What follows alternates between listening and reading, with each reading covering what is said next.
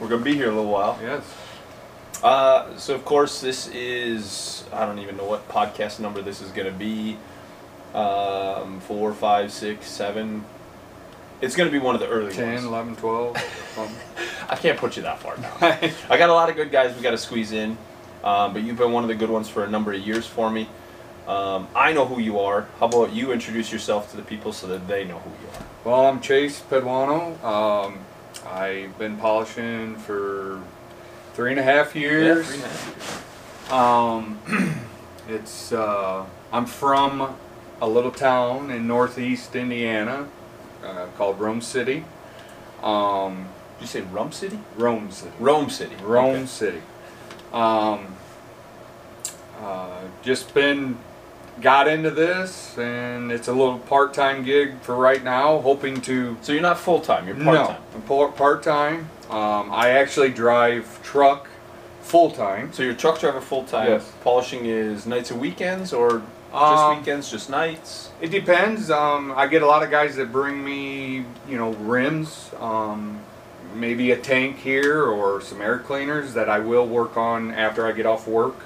Um, I do little stuff during the week, and then I save for like trucks and bigger stuff for Friday, Saturday, Sunday, Sunday, sometime. stuff for the weekend. Yes, Yeah. for the weekend, so I know I can get it done Yeah. you know, and not leave the guy, their customer, hanging with a half polished. So you try to work around your work schedule. Yes. And your boss is pretty flexible with that. Yes, sir. Doesn't have any issues with you polishing on the side. no, he is actually. Um, I I work for uh, a great boss, and that's actually probably why I'm not full time The right only now. reason you haven't gone full time. That was going to be my next question. because he hasn't gave me a reason to quit. You know. Because honestly, the only reason I went full time is because of my previous boss. Like Yes. I, I still talk about it, and I mention it to just about everybody I talk to. Is if Yes. I wouldn't have had the boss I had and the attitude he had about his business, I'd probably still be a truck washer polishing on the weekends. And you know. I loved washing trucks. I, I can relate to that, but mine's totally the opposite of Yeah, you. you- Every time you and I have talked about it, you always mention how good your boss Yes. is, and I always tell you like this could be a full time thing. Yes. I feel for you Yes. because you are a very talented individual. You haven't been doing it all that long, but you caught on early and you figured it out. You figured out the system, the metrics that go behind it, and I feel like you could make this a full time thing if you ever had to, if push ever yeah, came to shove. Yeah. Yeah. And I think that's a good thing to have in your back pocket with a wife and kid at home. Yes. Um, it's probably good extra. Oh yeah, yeah. money. I mean, it's it's uh, it's provided uh, vacations for us. That's you know. an awesome thing. Um, well, we, you know, we just went on a week's vacation up to UP, and it paid for that. Um, That's you know, cool. and I I like my toys, you know. Yeah. So and it helps pay for them. Don't we all? Um, so yeah, it's been, um, it's come a long way in, in, in three and a half years. Uh, shoot, I tell you, you know, it ain't all been easy, but Ah, listen. I always say like the guys that say polishing's easy or the business side is easy, they're skipping Yeah. something. yeah, It's like it's not easy. I can I can agree with that. And I'll be honest with you, Evan. It's really to me, I do I do it for extra cash. Yeah. And uh, I'm, I'm sure you can uh, relate to this, but me personally, when I take something that looks ragged, and when I'm done, and it looks pristine, Yep. shiny, self satisfaction. I get a lot of self satisfaction out of that. I, I try to tell everybody like it's instant gratification. Yes. too. It's like you either know if it's good right away in that moment Yeah. or you know it's crap Yeah. right away in that moment. I've Like, had some of them. It's both ways. Yes. Like, yes. and if it's crap, and you know what you're doing, you know the route to fix it, or you know the road you have to take to get there. And if you don't, like I tell everybody, if you're inexperienced, start at the beginning and finish. Like a lot of people, and you and I have had this conversation a few times, and maybe you didn't realize we were having that conversation. But sometimes, when all else fails, go back to square one. Yes. Sand I and work it back to polish. Like Yeah. you don't want to always sand. And I try to avoid sanding at all costs. Me too. I I hate sanding. That's one of my one of my biggest things about polishing that I do not like is sanding. Oh, I hate it too.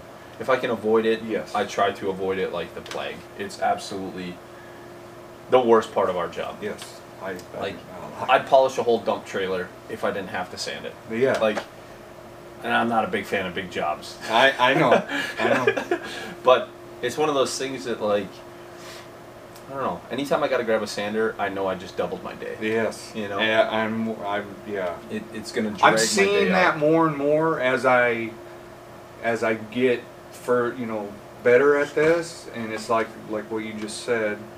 I grab a sander, I know I just doubled my day, or I pull up on a job and I see that I have to sand it, and it's just like uh, I just doubled my day. You know, it's double the work. You know, it is, Yep. and sometimes it's triple the work. I mean, Yeah, no, and we'll touch on that a little bit later when we talk about this week.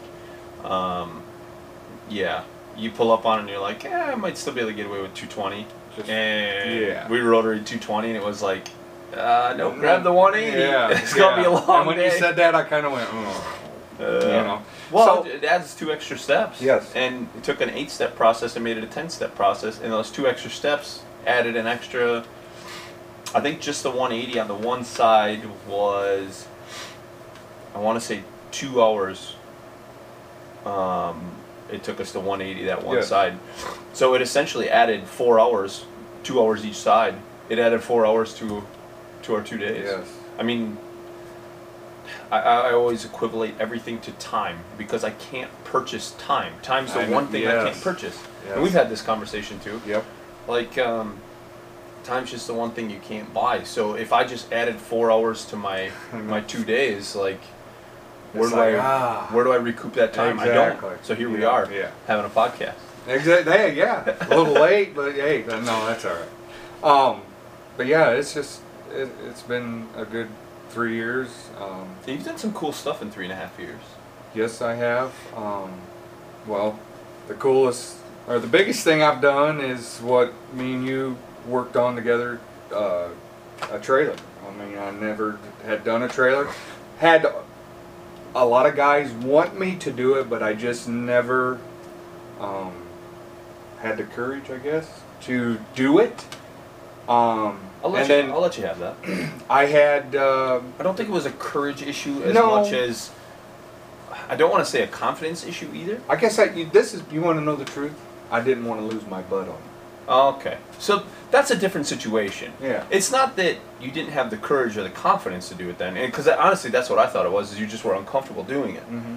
You were more uncomfortable losing a bunch of money doing it. Yeah. And once again, you and I have had this conversation before that you you were quite a bit more on the perfectionist side Yes. before you and I started Yes. hanging out and talking. Yes. and I kind of I've kind of walked you off that ledge a little bit. And when I came to you and spent what uh, two and a half days I with think it you, was two and a half days. Yeah. you, I think I got more out of that, just sitting and talking to you when we were at your house. Yeah. And at night after we were all done polishing. It's great because you can soak in that information. Yes. And then come to the house, sit down, and we can regurgitate everything that we went through for the day, and just kind of like soak in and bask in the day. And I took, well, I, I tell you this repeatedly, that I took a lot of what you said that night to Yeah. heart about, because like you just said, I was trying to get everything perfect. And, you know, you reiterated you got to do what the customer wants and what the customer's happy with. And that's one thing I try to train every new polisher that comes through. Everybody wants to do 200% on the job, and I get it. Like, I was that same guy. Yeah. And I wish somebody like myself would have grabbed me by my hair and pulled me away from the first thousand trucks I did in the first six years I was Yeah. in business and yelled at me and told me, stop doing more than the customer wants. Yes, amen. Like, that was the, it, it is still a struggle to today. It is. It is. Like you saw me even these last two days, it wasn't my customer. It was your customer. Yep. So like I still, when your customer would walk around and he was looking at stuff, I'm like, "Are you happy?"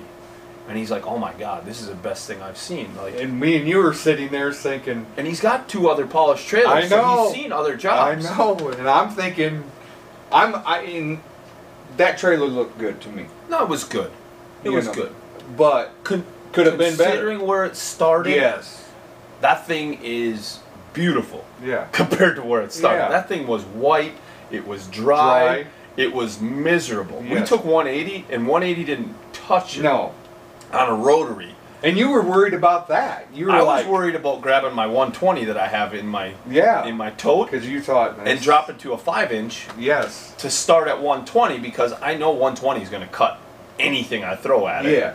So I was I was nervous I was going I to know, grab the I was 120 because if I grabbed the 120, it's 120, 150, 180, We just added four more steps or two more steps. No, we'd have added four. Yeah, four Because more steps. 120 and 150 and two of each. Yeah. So like we'd added another 10 hours to the to two days. Yeah. I mean, Yeah. and you you and I we got through the 180 on the rotary and the 180 on the DA and I looked at it and I was like, you know, if I push just a little harder on the 220, I can break that edge. We're not going to get all the pits out, Yeah. but this customer wasn't looking for a $10,000 polish job. There you go. And- That's the thing. If, if I wanted to drop down to 120, it had instantly been a, a $10,000 polish job. When he- like we'd have been stuck on it three days, Yeah. at least three days, and, And you wouldn't have got to go to your anniversary. And I'd have missed my And anniversary. you would have been dead. That's just how it would have been. We wouldn't have had Evan no more. So we did what we did. Yeah. Customer was happy, and it's still a struggle because I look at it and I'm like, it's good, yeah. I but if we'd have gone to 120, it'd have been great. better. Yeah. It would have. Would. But this guy's not going and parking No. At the Dallas Truck Show or Louisville No. Truck And that's Show. what he told me. Yep. And when he told me that, I was like, okay. And then you, we we started with two two twenty, and you were like, no, we're gonna have to do uh, one eighty. Because there's a level I, I won't go below. yeah. Like, there's, there's a level I won't let myself put out quality below that level. Yeah. Yeah, and I, I'm and I you. knew I knew 220 wasn't gonna cut it. Yeah. Like if we'd have just sanded 220, it'd have been below my comfort threshold. Even though the customer probably would have been happy with it, Exactly. there's a level I won't go below. And But- 220 was where that cutoff was. just like you said though, we wasted, not wasted, but Four hours. We had four hours. But if you notice, I noticed it today. We blew through that other side. Yeah, the extra sanding we put in yesterday on the 180 really made a big difference. Yes. Because the sanding was softer, the metal was more prepared for it. And the passenger side was worse to begin It with. was. So it's like we did put in I feel like we put in an extra hour's worth of sanding on that passenger side and I feel like that's why it came out so nice versus the driver's side that wasn't as bad to begin No. with and we spent an hour less on it. Yes. I felt like if we just stuck that extra hour into the driver's side, it may have been a little better. But both sides match now. Oh yeah. Both sides look exactly the same. And I always say you can't, you can't, you, you'll never, if there is a difference, you're never going to tell because you can't, You see, can't both see both sides at the same time. So, yeah. well, I can agree with that. and, you know, as we got going, I I love Bill. He's he's a good good guy, uh, and uh, he's treated me well, and that's why I wanted to do his trailer, and that's why I called you to So, see. would you say this is one of our questions I usually ask is Yes. what's been the highlight of your career? Would you say that's been one of your highlights? Yes, to have to polish that trailer with you, um, yes, that's And I gotta say, I'm honored. Um, I, I know we haven't talked about this yet. Nobody really knows. Like, you, you drive truck. Yeah. That's your full time gig. yes, sir. You polish on the side. Yep. You also build model trucks. Yeah. Like, and these aren't just like cheap model trucks. These are legit model trucks. handcrafted. Uh, you only use a few parts that are pre-made. Um, I mean, that- I- most I- of this stuff you're making yourself, right? yes. Um, It blows my mind. uh, I'm actually working on your truck, and um, it might be ten years from now before you get Listen, it. I told you. I'll tell you till I'm blue in the face. Like I don't care as long as I get it before I retire. Yeah, and So, what you'll have I've got like I'm I'm fingers crossed. I'm, I'm shooting for 17 years. Yeah, yes. I'm Um, shooting for 55. well, I might have to be retired to finish it. So I was and I'm say, older than you, With, so with the busier your your polishing gets. well, and that's all what I was going to kind of explain to you that uh, that is a hobby that started probably ten years ago now. Really? Yeah. Um, and See, I follow haven't. some of the model truck groups. Yes, and and I- that's how you knew me. I had always seen you in those groups. Yes. And a lot of people were asking you all the time, like, where'd you get this piece Yes. or where'd you get that piece? I get that a lot. And then I'd always see, like, you'd always say, like, I built it. Yes. Like, I made it out of. I took this shell and modified it Yes. and made it happen. Yes, and that that is uh, I could talk about that all day because that's just a hobby that I get, and I love trucks. I love semis. I've my dad, my grandfather both drove.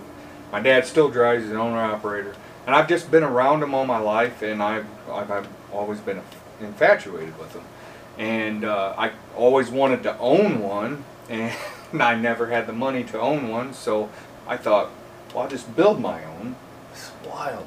that's cheaper, and I'll just you know got into following Davis Brothers. Um, you know, seeing some of the custom rigs that they made. Yep. Um, uh, Vinny. Yep. You know, seeing some of the his trucks. Yeah. Um, there's some. We got some guys around my area that has some nice custom truck. I've actually built one. Uh, uh, with his truck, and he bought it off of me. So, Really? Yeah, yeah. That's um, awesome. so I got into that and started building them because it was cheaper than buying a real one. So, and that's the on, that's the honest Listen, truth. I, I'm kind of a, I don't know what to call it. Like, I'm not a full collector, Yes. um, but I tried to collect DCP. You're familiar with the Yep. DCP builds. 164. I try to collect the DCP 164 builds of trucks I've polished. Yeah. Yep. You know how hard it is to find, And they're expensive. and they're ridiculously expensive. Yeah. So like Yeah. when I started seeing that you were like hand making these things, I was like, these things got to be ten grand. Like I had no idea what they was even worth. So like when I asked you if you'd make one, Yeah. I was like, I, honestly, I, I didn't care. Honestly, I wouldn't even know what to charge you. Right. Be honest with Right. you. mean, Like I just want something cool to remember my truck. Like when I retire, God forbid, my kids sell it to somebody because Yeah. it's it's not very useful. It's a great marketing tool, but I moved some trailers like around. a real model. It is. Yeah, it really it is. is. It's It like is. a, it's a it's a it's a toy Yeah. for me. Like I don't drive truck. Yep. I've, I've never driven truck. I don't have any truck drivers in my family. But you like them. But I love trucks. Yep. I'm So for me, way. it's a toy. Like it, it's a it's a glorified lawn ornament. Like someday I'll probably just park it on my lawn somewhere. Then you But- know you've made it. when you park that thing as a lawn ornament in your yard, you know you've made it. I just want to take the model that you build and set it on my desk. So while I'm editing YouTube videos or whatever I do in retirement, You I can, can look sit at there and look at it without having to go out in my yard. Yeah. and and it could be a good conversation piece. And I'm you know? sure it'll be a great conversation piece. I mean, mean- my cab over has been a great conversation piece at many of shows. I actually met the guy that used to drive it while it was out in California. oh, really? Like, it's a crazy story. The guy just happened to be at Waupun. He gave me all the stories on why the door handle's ripped on the inside, ah. why the I pockets, love them stories. why the pocket's missing. Like his time card was still in the rotary time card thing in the dash, and it had his name on it. Like that was the only reason I believed the guy because it was like, how could you possibly know that the inside of my door handle was ripped with the door closed and why the pocket was missing? Like how would you know that stuff unless you literally knew that? Yeah. So he gave me a whole ton of backstory on how paper transport came about this truck, um, why the door jambs are brown and the outside's blue Yeah. and white. Like it was a root beer brown truck underneath that, and it was it's a big long story behind that, but it, it's a super cool story. And now, not only did I get a stack of papers three inches thick on every service record from the day it was brand new, Wow. but now I actually got to meet the driver that Driver of drove it truck. while he was there. Like That's that's cool. it's a cool piece of history, and I really think your builds are going to go down in in the long term of what you've done. I think those are going to go down as some of the coolest builds, and a lot of people can't disagree with that. A lot of people agree with the fact that you're one of the better builders, And I don't consider myself to be the better one of the better builders. and humble's good. And Humble's uh, well, I know, but I really don't because um, there's a lot of other good guys out there that can. There are. Um, I will. I'm gonna not switch the subject, but I will tell you what um, a project that I am working on that might take me 20 years to finish, but it's a 1/14th scale. One fourteenth. That would be. This tr- the truck itself is two foot long. That's Whoa. that's the truck, and it's a 300 inch wheelbase. It will be on air ride. True Really? air ride. Like with- you could hook up air to it. yeah, it'll have a little micro air compressor, and I'll have a switch on. It's radio controlled, three speed transmission. Um, I'll be able to hit a switch and slam it to the ground, and then when I want to ride height, pump it up, and it'll go to ride height. Really? Yes. Um, this has kind of been a low key thing because it's not cheap, and again, polishing is paying for that. You know, I've looked into some of the radio controlled model stuff. Those things are expensive, Yes. like ridiculously Yes. expensive. Everything's made out of aluminum and stainless steel. So That's crazy. a lot, a lot of my parts, me being the way I am, can't have anything that I buy stuff that I need to make the basic truck, and then that's when I you work off all the stuff that I want to put on it. I make myself. That's awesome. So, um, like I said, it could be 20 years before I even get it running, but um, it's a 386. Um, I thought about I. And I'm just in love with 386. They're like my I love my 379, but 386 Honestly, Ever since Davis Brothers done that one, Davis Brothers and Chad Berry. I yes, tell everybody both those were the two trucks yep. that changed my mind yes. on arrows are cool. Yep. Like and before that I was like, eh, they're okay. And Clinton Dix, like he builds some really yeah. awesome stuff. Like yeah. he built a cool Volvo I know. 75 Chrome Shop. Like how many guys can say they took an aero model Volvo and made it look and cool? Made, yes. You know, like he turned it into a Harley Davidson edition and it was just wild. But ever Davis Brothers and Chad. Chad and Chad and um, I just I fell in love with them trucks and so I'm doing this truck and is one of them and I don't know what paint scheme I'm gonna put on it or if I am going with the Buzzkill, um, which I've already done that one for for Davis Brothers. That that, that was a So that brings me back to my original point Yeah. was I'm honored that you put me in that conversation of the highlight of your career yes simply because I saw the model you built for Davis Brothers and that you handed them yes like that thing is insane. Like so for me to be in that same conversation with you handing something that how long do you think that took you to build?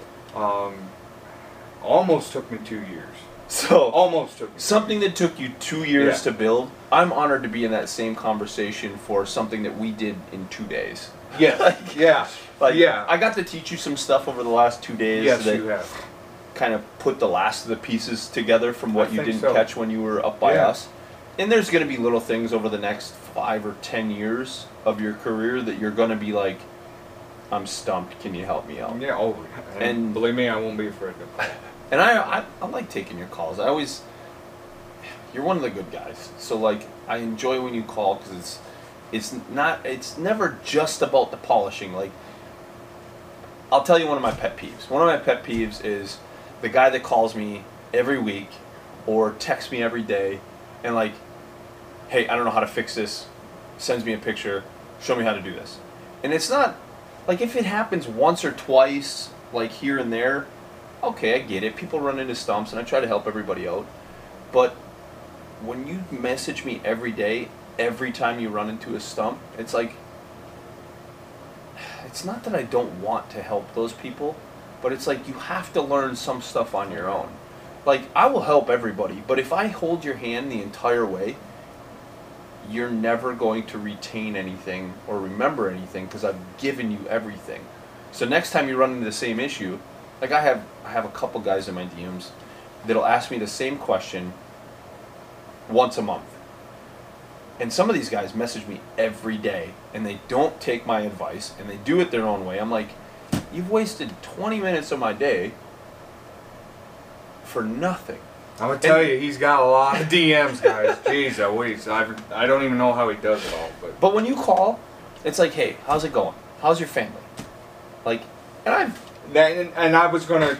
and you uh, I- genuinely care. I don't think I've ever called you, and I could be wrong on this, but I don't ever think I've ever called you to ask you how to do something. And I've You- always only called you about buffs. Yep. Like, is this the right buff I should be using? yeah, Um, that's a simple answer. We can get it over and done with. no yeah, problem. and but I always I want to know when I call you, you know how you're doing, and and that's my first thing, you know, is to ask you how you're doing. And How's listen, your day? most guys get in a bind, and it's like, all right, I got to get this job done so my customer can get rolling again. I just need to know real quick. Can you answer a question for me? I have no problem with that. Know Like if you're in a hurry, cool. You're, you're, Call me on your way home and be like, ah, dude, thank you. Like, can I appreciate that? That's all I want to hear. I'm, I, and I'm good. I don't need much more than that. Just if you're just taking out of the bank all day, every day, yeah, and not you putting gotta back give, in, Yes, you gotta give. It's uh, give and it take. hurts. Like And- I feel like I take part of my soul out when I help some of these. I Like, know, and I and I, want to help everybody. I'm I'm I'm a lot. I'm a good I'm a good dude. Uh, I treat everybody how they treat me. You are. Um, and I don't see.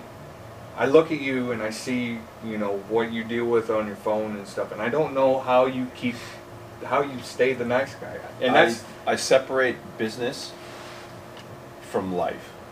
Like you have to, I guess. you have to, and it, it was a hard row to hoe for a long time to try and I'm figure sure, out. man. Like I didn't separate those two, and I take my work home with me. I mean, you you were at my house for a few days, and you saw that. Like I will still answer my phone while I'm home with my wife and kids. Yeah. Like I don't always, but I do a lot of the time. yeah. Like I, I literally can't field every call that comes in, because like I, I wouldn't see my wife and kids. I ever. know, and that's yeah. Like you saw it, my phone rings like all night. I know, I know, and and and that that's what floors me because there has been times that I have texted you, and I'm not bashing you by any means, but it was three days later that he got back to me. now, did I get mad at him? No. Yeah. I know he's a busy man, and I know he has a, a wife and two girls. And that's why that's why I appreciate you, is because you understand that and you don't get mad when like I look at the text and I'm like, it's not one of those life or death things. I I'll message him as soon as I get an open opportunity. And you, usually when I get a text from him, if it, and it's like, "Hey, sorry, I was busy," and then he'll answer my question, and I text him, "Understand, buddy. Thank you for the info." I mean, I understand because, um, you know, being around you, the little amount that I have, Yeah. I, I see how busy you, Yeah. you are, and you're doing more than just polishing. Yeah. I mean, yeah. It's gotten into product and uh, Yeah. YouTube how tos and everything. and your else. own stuff, Evan. Yeah. When I was up there, when I came up to your shop, Yep. and you were just starting that. Yeah. And you know you were testing stuff at that Yeah. time, and you were really too. You were on the phone a lot. Yeah. I mean, we were polishing two trucks, but you were on the phone answering the My phone. My headset saves me so much. yeah, and like, so um, I mean, he'd be over there, and I thought he'd be talking to me, but he was talking on his headset. You know, so I mean, you were I could see it, and I was and you were under the gun because Louisville was coming up, Yeah. which we thought was going to happen. Um, Um, didn't end up happening. Yeah. which might have been a blessing in disguise. Yeah, I think it was. It gave me a good building year, and um, yeah, I think it gives us a good platform to move into next year. And when that when that got canceled, I you know, I didn't ever I I knew I was like Evan's gonna be okay. You know. Yeah, I He's, he's there's enough guy. You have enough. We have a good support group. There you go. Yeah, and it's very loyal. And I I tell you what I'm and I I'm one of the loyalist guys. Yeah, I'm very loyal to anybody that is uh, that helps me or is just nice to me. And you've been nothing but nice. And what we known each other? Probably. How long ago was it that I met you? I think it was like three years It ago. had to be three years ago. It was. I think it was literally right after you started polishing. Yeah. I didn't even know you polished. Yeah. I knew you as the model truck guy. Yeah, yeah, no, that's what you said to me when I came up. You were like, Yeah. "You're the model truck guy." Yeah, when I saw you at Louisville that year, I was like, I've seen this guy before. Yeah. Like, this is the model truck guy that I looked up to. Yeah. I was like, I know I couldn't do it. So like, meeting you, I was like, this is pretty awesome. Yeah. It's like I'm seeing the guy that's doing stuff, like doing something real. Yeah, it, you know, and I was just like the model truck guy. He that. All right. So this transition for me is pretty simple. Um, I look taller than you. you definitely are. We need to work on this. I need to like tilt the camera that way. But for the people that are listening to the podcast, they're not going to know that the YouTube version looks Uh, ridiculous. yes, yeah, it does. I'm like looking at ourselves, and you know, for once, I'm taller than you. Yeah, I'm, I'm a sloucher. I'm, I'm a terrible sloucher. I I, think polishing has definitely made my posture even worse. Yes, I like would- you slumped over yeah. all the time. Me being tall, I hit my head on everything. Um, so I think it's uh, it's definitely made it worse. But nonetheless, you're definitely shorter. Yes, I am definitely shorter. Uh, I'm six seven. You are Six. six flat. Yeah, I'm gonna say six flat. Six flat. So I mean, it's only seven inches different. It's not a Just lot. seven. I mean, shit. Yeah. well, let me say, when you're cutting behind him, and you know his reach, and My he wants he wants you to go past his to come back, and you Was that a struggle today? Like, did it suck? Um, no, because it felt like they were smaller today than what they were. Were you trying to help me out? Yeah, you- Were you taking it easy on me or So something? yesterday I looked over, and you were like, I, I, saw know. at one point your arms were like shaking, trying to get over far enough, and I'm like, I'm terrible at that. Like, I have a very distinct pattern, Yes. and it's noticeable. And being tall, like, it's just comfortable for me. I, like I've said in a couple of my YouTube videos, like, the width of your shoulders is about what you should do. My I was doing over that. Okay. my arms are fairly strong from 20 years of doing Yeah, this I can- and i was a drummer so like I, I have very good forearm muscles so i can span about another Yeah. six inches not- outside of each of my I'm shoulders not getting that. So I mean, yesterday- uh, yesterday i was doing my normal spam. Yes, you were. and then i looked over and i saw you and i'm like ah dude and then this morning when i woke up and my shoulders were sore i was like i know you had to be sore like I'm actually not sore. really Yeah. I'm actually not sore. well then i shouldn't have took it easy on you today But I appreciate that you did. Because I wasn't shaking yours bad today. And I, I looked over today and you were just, your pattern was so smooth today. You were in your comfort zone. And I was like, I should have done that on the other side. I felt terrible. It was when I got to that first fender and I looked over and you were like, "Gah, gah, gah, gah, Oh yeah. gah, gah, gah, gah." yeah. I was like, oh man, I feel terrible. Because, Yeah. like, And that's when you knew every time when that it was too long, like because I got the you know when you flip that you buffer that, that pressure and you tip it just a little Yep. bit. It does that chop. Yeah, Yep, that's the worst. so it was like, I, I knew I needed to change it up. And you did today, and I noticed it, and And it definitely helped you. and went. I think we both went faster. Yeah. You know. For what it's worth, like you use less compound if you do smaller sections. Like, yeah, I I just like to get. I don't know. I get in my zone, and I've been doing it. I'm so set in my ways. Like, Well, that's one thing you'll never hear. I will never complain. I just do Yeah. my. I know you go. just do it. I just go. I know When you I get didn't, my, I didn't complain once no. yesterday. When I get, if there's a job to be done, that's the type of person I am. Let's just put our heads down and get it done. And we were doing like I was doing primary cut, cross cutting to to get a little more out of a, a nasty piece we were working on. Yes. And then you were doing the secondary cut Clean to everything clean up. everything up and move all the compound down. Yep. And Which, that was one thing that um, I didn't quite understand. Yeah. Now I got a better knowledge of I that. I felt like I explained it when you were up there. But when we when I was up there with you, we were actually polishing Trucks. customers' Yeah, trucks. we were working on customers' So, yeah, basically, when I went to you, what was the first thing when you started polishing? What did I tell you? I know what I need to do. I know what I'm doing wrong. It was pressure. Yeah. Yours was pressure 100%. Yes. And honestly, 9 out of 10 polishers that I talk to, it's always a technique or pressure issue. Like either your overlap isn't tight enough or your pressure doesn't match the overlap you're putting out. So like if you have light pressure, you got to be really super tight. If you have heavy pressure, you really need to be super tight. Like if you find that middle zone, you can loosen your overlap up a little bit because the pad is covering it. Like most people if you don't put a whole lot of pressure on, or you put a lot of pressure on, the pad usually only touches Yes. like half inch, Mhm. quarter inch, and everybody's like, "Oh, I'm only moving up a quarter inch." Well, yes, even though your pad is only touching a quarter inch and moving up a quarter inch sounds fine, but if you move up a quarter of an inch from where your quarter of an inch was, you're missing an You eighth. miss- yeah, and You're missing an eighth in between there, and that's the hardest thing for most people to understand. So once I watch people do it, or I hear it, I can hear it usually before I see it. I can too now, since I've been up there. Yeah. So the first thing you Yeah. did was you put the buffer on, and I was like, "Oh, it's a pressure issue." And you're like, "Wait, how'd you figure that out so fast?" Yep. And I was like, "I can hear it. Like Mhm. your overlap was good. It just didn't match and that's what you you've actually um well you started following me on instagram when we first met and- Yeah. and then i started posting pictures of me polishing Yeah. And i had some my brother took some videos of me and you were always like you have great overlap Yeah. you were like your lines are tight N- That's the hardest thing for me to see. Like when when people are having issues, and I know they're like trying, like you were.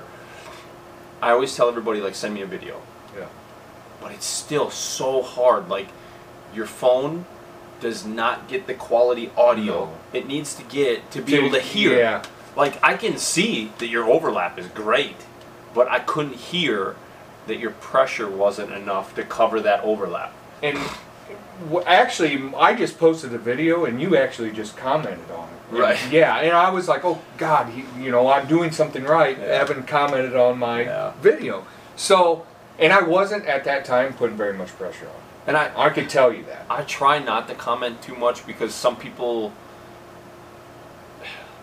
some people look at it as I'm being a dick or I'm being a critic. And I'm not. Like I I think yours the comment that you're talking about was it was a video you posted up of you buffing Mhm. and I just said nice overlap nice overlap. that's what you said and like some people think I'm taking a shot at that and it's not. no, I- I didn't. I'm giving credit where it's due. Yeah. Like your overlap is great, but then when you message me and you're like, okay, so my overlap was great. Why am I still getting these lines? And it's like, oh shit. i know why like I, now I shoved my foot in my mouth because I told you it was good overlap, and then you're like, how come I have white lines? And I'm like, oh man, I feel terrible.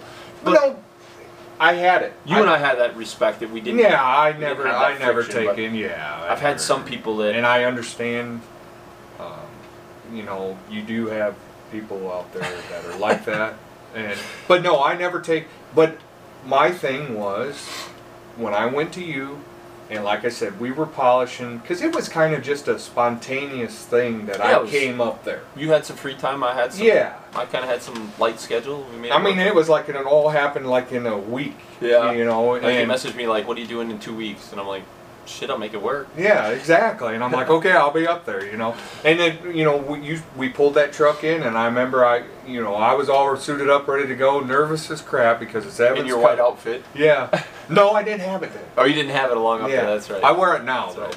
I know I'm Tyvek suit. There's nothing wrong with that. I know a lot of polishers that wear Tyvek suits. but um, It's safer for you. I, I won't disagree with that. well, I, just I, do it just to stay clean, a little bit cleaner Yeah. than what you See, guys I always hear two different ways. The guys that wear the, wear the Tyvek suits, half either tell me they do it to stay clean, the other half tell me they do it because it's safer.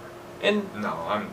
they're probably not wrong. The only reason I wear a full face respirator is to keep the stuff out of my eyes. Really? That's the only reason. Yeah. I hate masks. I do it for. Yeah, I hate masks. I'm sorry, but I hate masks, and I wear the full face. I might as well put the things on if I'm going to have it on to save my lungs. Yeah. But basically, the key I hate stuff. I know in guys that wear the full face masks and take the respirator, Yes. the filters off, Yeah, just I've because they it. don't want the eyeliner. Yeah, I'm like, "Ah, just put the filter on. I- and that's the way you're I- there. Just finish it. actually, out. my wife says I look good in eyeliner. So, but anyway, mine that's always did too. that's not here. Stop saying that. We don't like eyeliner. But I just I don't like it in my eyes, around my eyes. I don't either. because I feel like if I do polish without a, a respirator, which I have because I because forgot my sometimes respirator at home a time or two.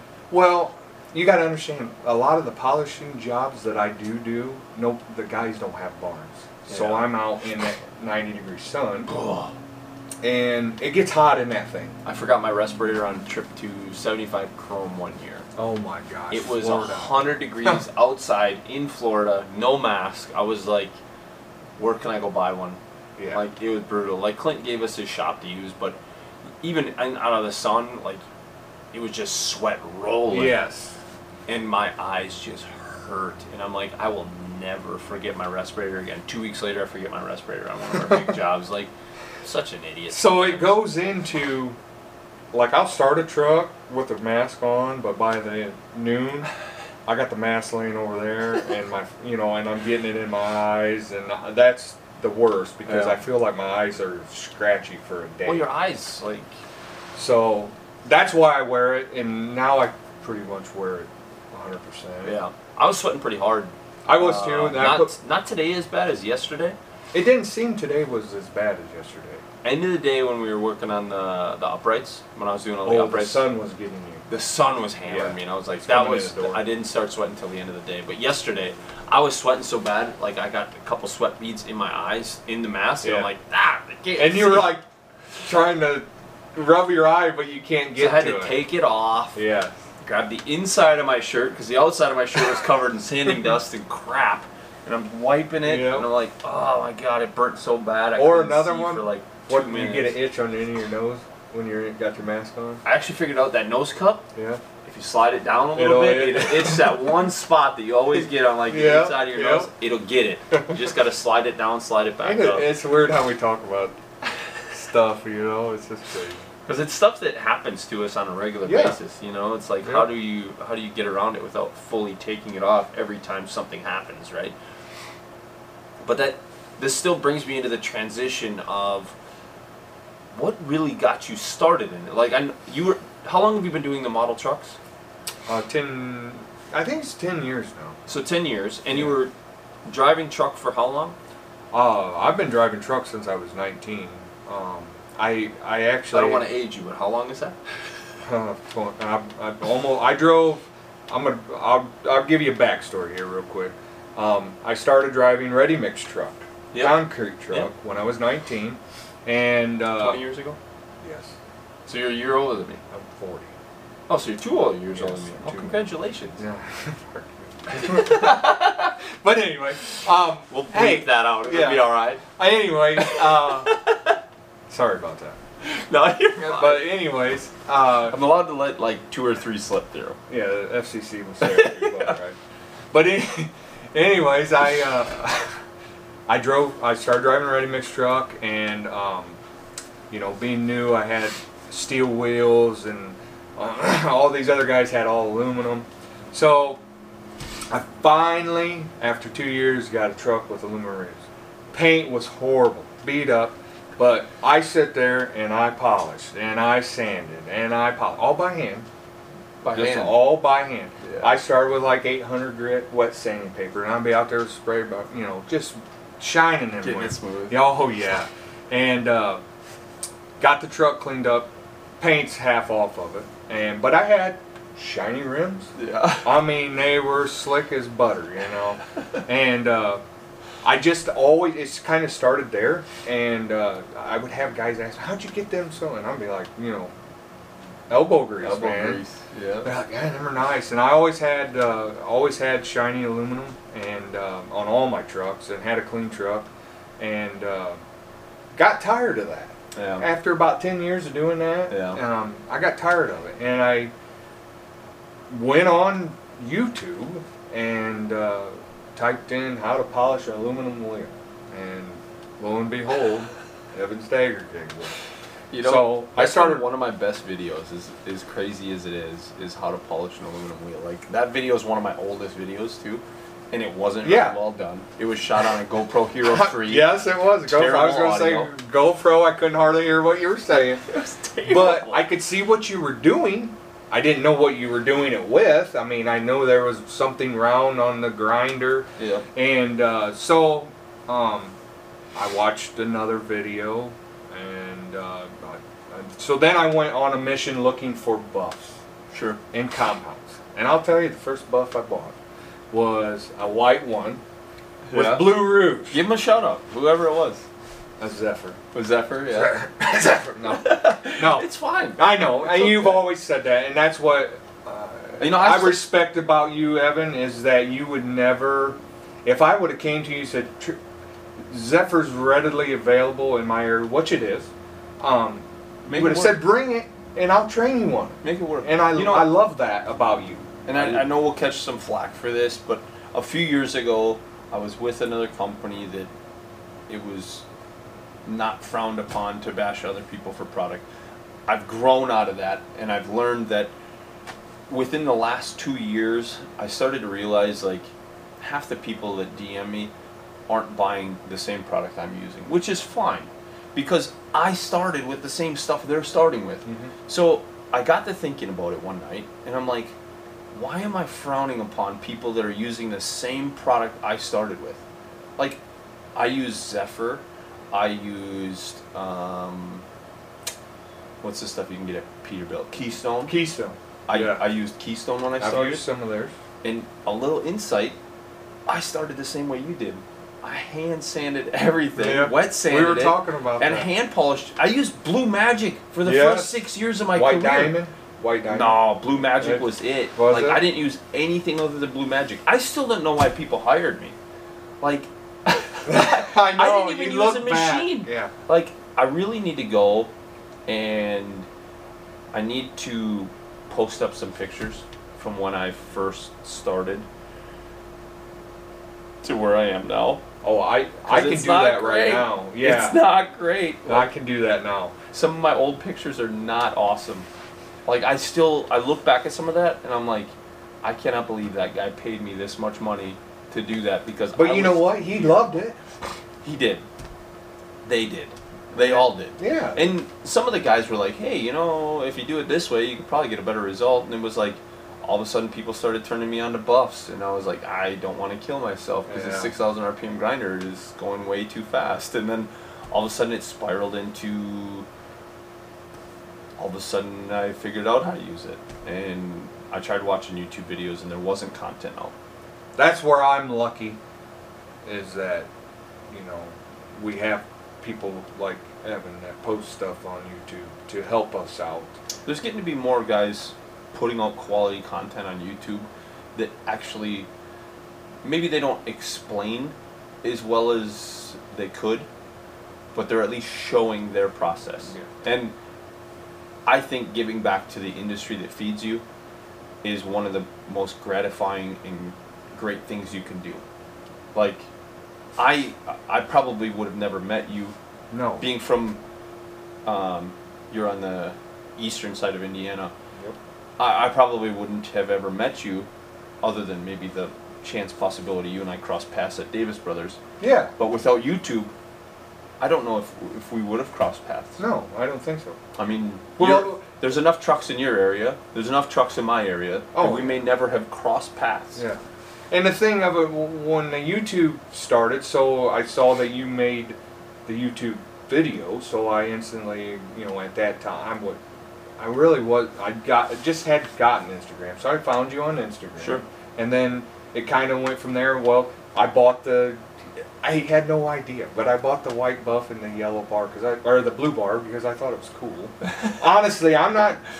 And the blue bar is the most Yeah. like it's a it's a great bar, So I take it back. but it it's very picky. yes. So it's the hardest bar to work with. So I take it back. I got I got a grinder, and so I put the white buff on there, and I put the blue rouge on, and I start, and I'm like, this doesn't look nothing like what You we adjust the camera. You can keep talking. I I I just was like, this ain't nothing like what you know what I just saw on this video. So um. So I started doing more research, and uh, you know, well, spent a lot of money honestly just to polish my own rims, and uh, got it. You know, w- continued to watch more videos that Evan had put out, and other guys too. I'm not. I mean, I watch. I'm open to everything. You know, everything.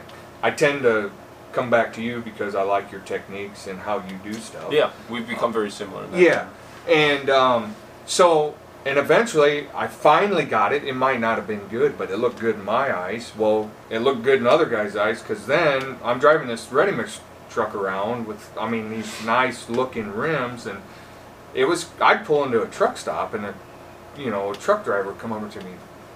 This is the nicest looking ready mix truck I've ever seen, you know.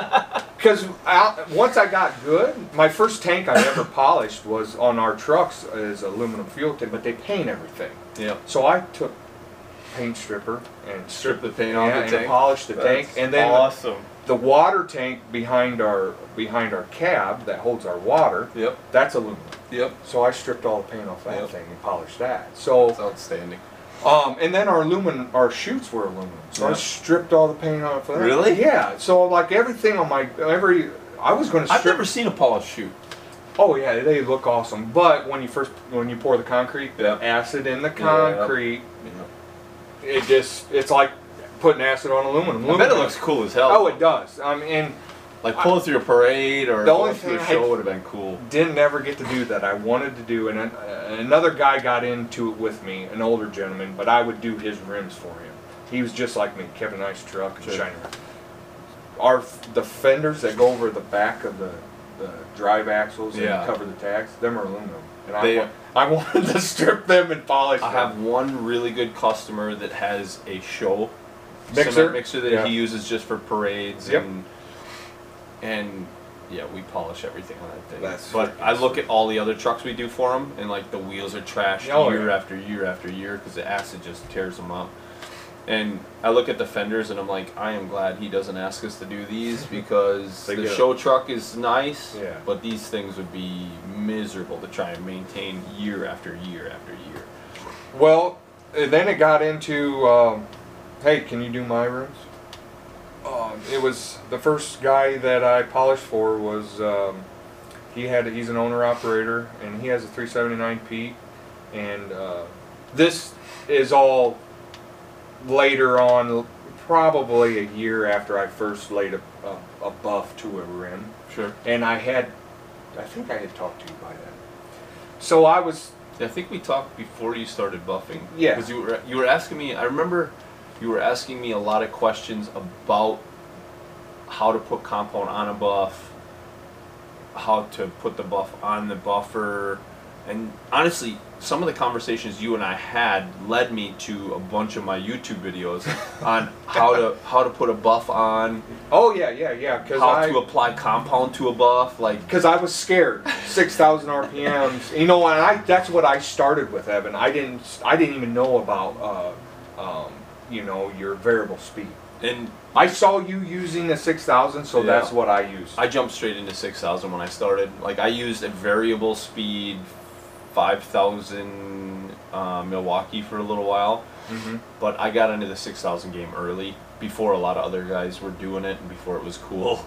Um, I also had 5000 Black and Deckers. Like I wish I could find The Black and Deckers. yeah, I wish I could find build a pallet of them hidden somewhere.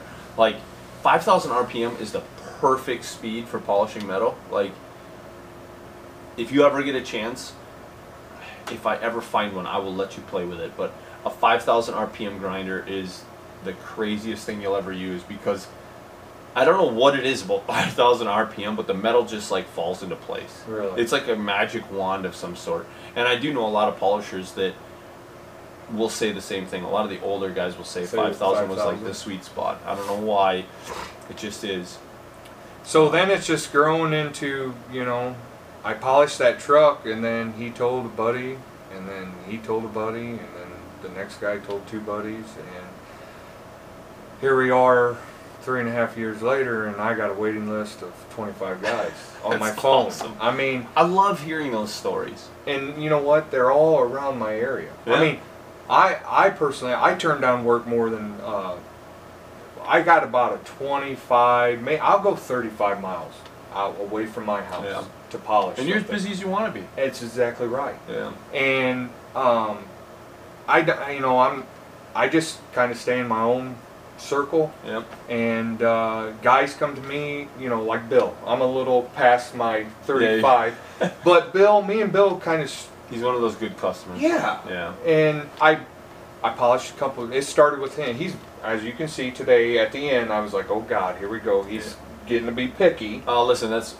But I'm fine with that. I've been doing it for 20 years, and it's just a big job that was normal. Like every big job I've ever had. Like this guy's getting ready to fork out whatever that big dollar amount Yes. is, whether it's 1500 or 10 grand. Like they're at that point where they're going to hand you money for what you did, Yes. and not just like five or six hundred dollars for doing a truck because No. most guys don't flinch at that. No. And I'm not saying five or six hundred dollars isn't a lot of money. I'm not saying that at all. That is a lot of money for most everybody. But for a guy to get his truck polished for five six hundred, that's and a lot. fair. That is fair, and a lot of guys, um, we're we're the only time it gets polished, Right. and so they don't want to do it. Yeah. So five or six hundred dollars is yes, like I would rather they'll pay you the that. five or yes, six hundred dollars. and I hear that all the time. That I'd rather pay you the five or six hundred than me have to do it on the weekends when I'm done driving because they just don't want to do it. But I do find like when I'm doing just a truck, guys are a lot less picky when it's a five or six hundred dollar job. Yes. And they're like, eh, I didn't do it myself. but when you're on these big projects where like guys are gonna be handing out fifteen hundred to ten grand and I'm not saying that's what this week was, but no, it, when you're in that range, that's just where my head's at. When you're in that range of fifteen hundred to ten grand, it's a significant amount of money, yes. and not necessarily that they get nitpicky. It's just they look at things and they're like, ah, you know, if I'm spending this kind of money, I wish that was done, or I wish this was done, and. Bill was very understanding with what the cost was going to be for all the extra stuff that we did and the extra amount of time it took to get there. Um, and you and I talked about it today for a little bit that when I said, you know, this was what I would, what I would have wanted to charge for what we had initially talked about doing, not all the extras, just what we had initially talked about doing. It was in rougher condition, and it was one of those things where like and I've I think he understood that. I've been burnt enough that like I'd have ate it. I'd have just been like I would have too. I'd have been like my bad. Yep, I would have too. And I'd have- I, I'd have been sitting I would have ate it because I told you it was better than that. Well, and I just sat here and ate it with you and not felt bad about it because Yeah. I told you a dollar amount that I am. I can do ninety percent of the trailers I do at that price. But there's that ten percent that this trailer Yeah. fell on. I know, and it's always It was like Ugh. when I when I pulled up and looked at it, I was like, Uh, when you got out and you said, I "Oh, shot Chase in the foot on this one. But then I thought about it and I'm like, he did say this thing was really good. Like this guy takes really good care of his stuff. And the guy does take really good Yes. care of his stuff. But this thing had been acided for the last 10 years. Yes. It was like, oh man, I shot you in the foot unintentionally. So it was like, But it all we we did all worked out. We put our heads down. We did it, it all worked out. And Bill saw what we were doing, and saw how we were bringing. Because I even think he thought it was bad, really, honestly. Oh yeah. So, and he understood once we started talking to him and Yeah. telling him what we were dealing with. And when we had that conversation we're like I try not to give the customer too much because I don't want them to feel like they have to do one thing or they have to feel another way. But it was like when him and I were sitting there talking and I usually try not to say it, but it just kind of slipped that this was the worst trailer I'd ever done. I didn't mean it like it was a bad trailer. I meant like this is a very good condition trailer for the year it is. Yeah, it's- It was just super 06. dry from acidizing it for the last. And 10 I years. think he he he didn't catch that yesterday, no, but I think he did today. but today when he was like, you know, you do a lot of like really brown, nasty trailers, and I'm like, yeah, I do, but they've never been acided, and that was when it was like, ah, okay, now I understand. Like the acid was the problem, not my trailer. So yeah, yeah, and I think he he just snapped well, out of it. And you saw his other trailers. They are. Yeah, his other trailers are beautiful. Yeah, I He- mean- polished from the factory. He's maintained them Yeah. since, And they look good, yeah. Oh, yeah, they're beautiful. So, I think once he realized that, and and then you know me and you got together on the dollar amount, and Yeah. I told him, Yeah. and he's like, okay. yeah, I mean, he's and like, yeah. he got everything he wanted. Like and he that's got, the thing we did all the extras that he Yes. wanted done. Um, that helped us out. yeah, That no, helped sure. us out. And that's why I said like when he grabbed that back door and he was like, "Can you just hit this?" I'm like, "Yeah, if I got blue tape, I'll do it. Like I'll make it and happen." I didn't, and that's one of the things I'll ask you about because Yeah. I didn't realize that. Yeah, no, that's another new thing that I, I learned quite a few things uh, in these last two days. Again, and they're not big things, little things. And Little honestly, things. sometimes those little things make bigger things in the long term. Yeah. Like you don't realize how often you use tape, oh like yeah, and Yeah. how much extra cleaning. I until today or until we were polishing that trailer. Um, And it's how much cleanup work you got to do with that tape.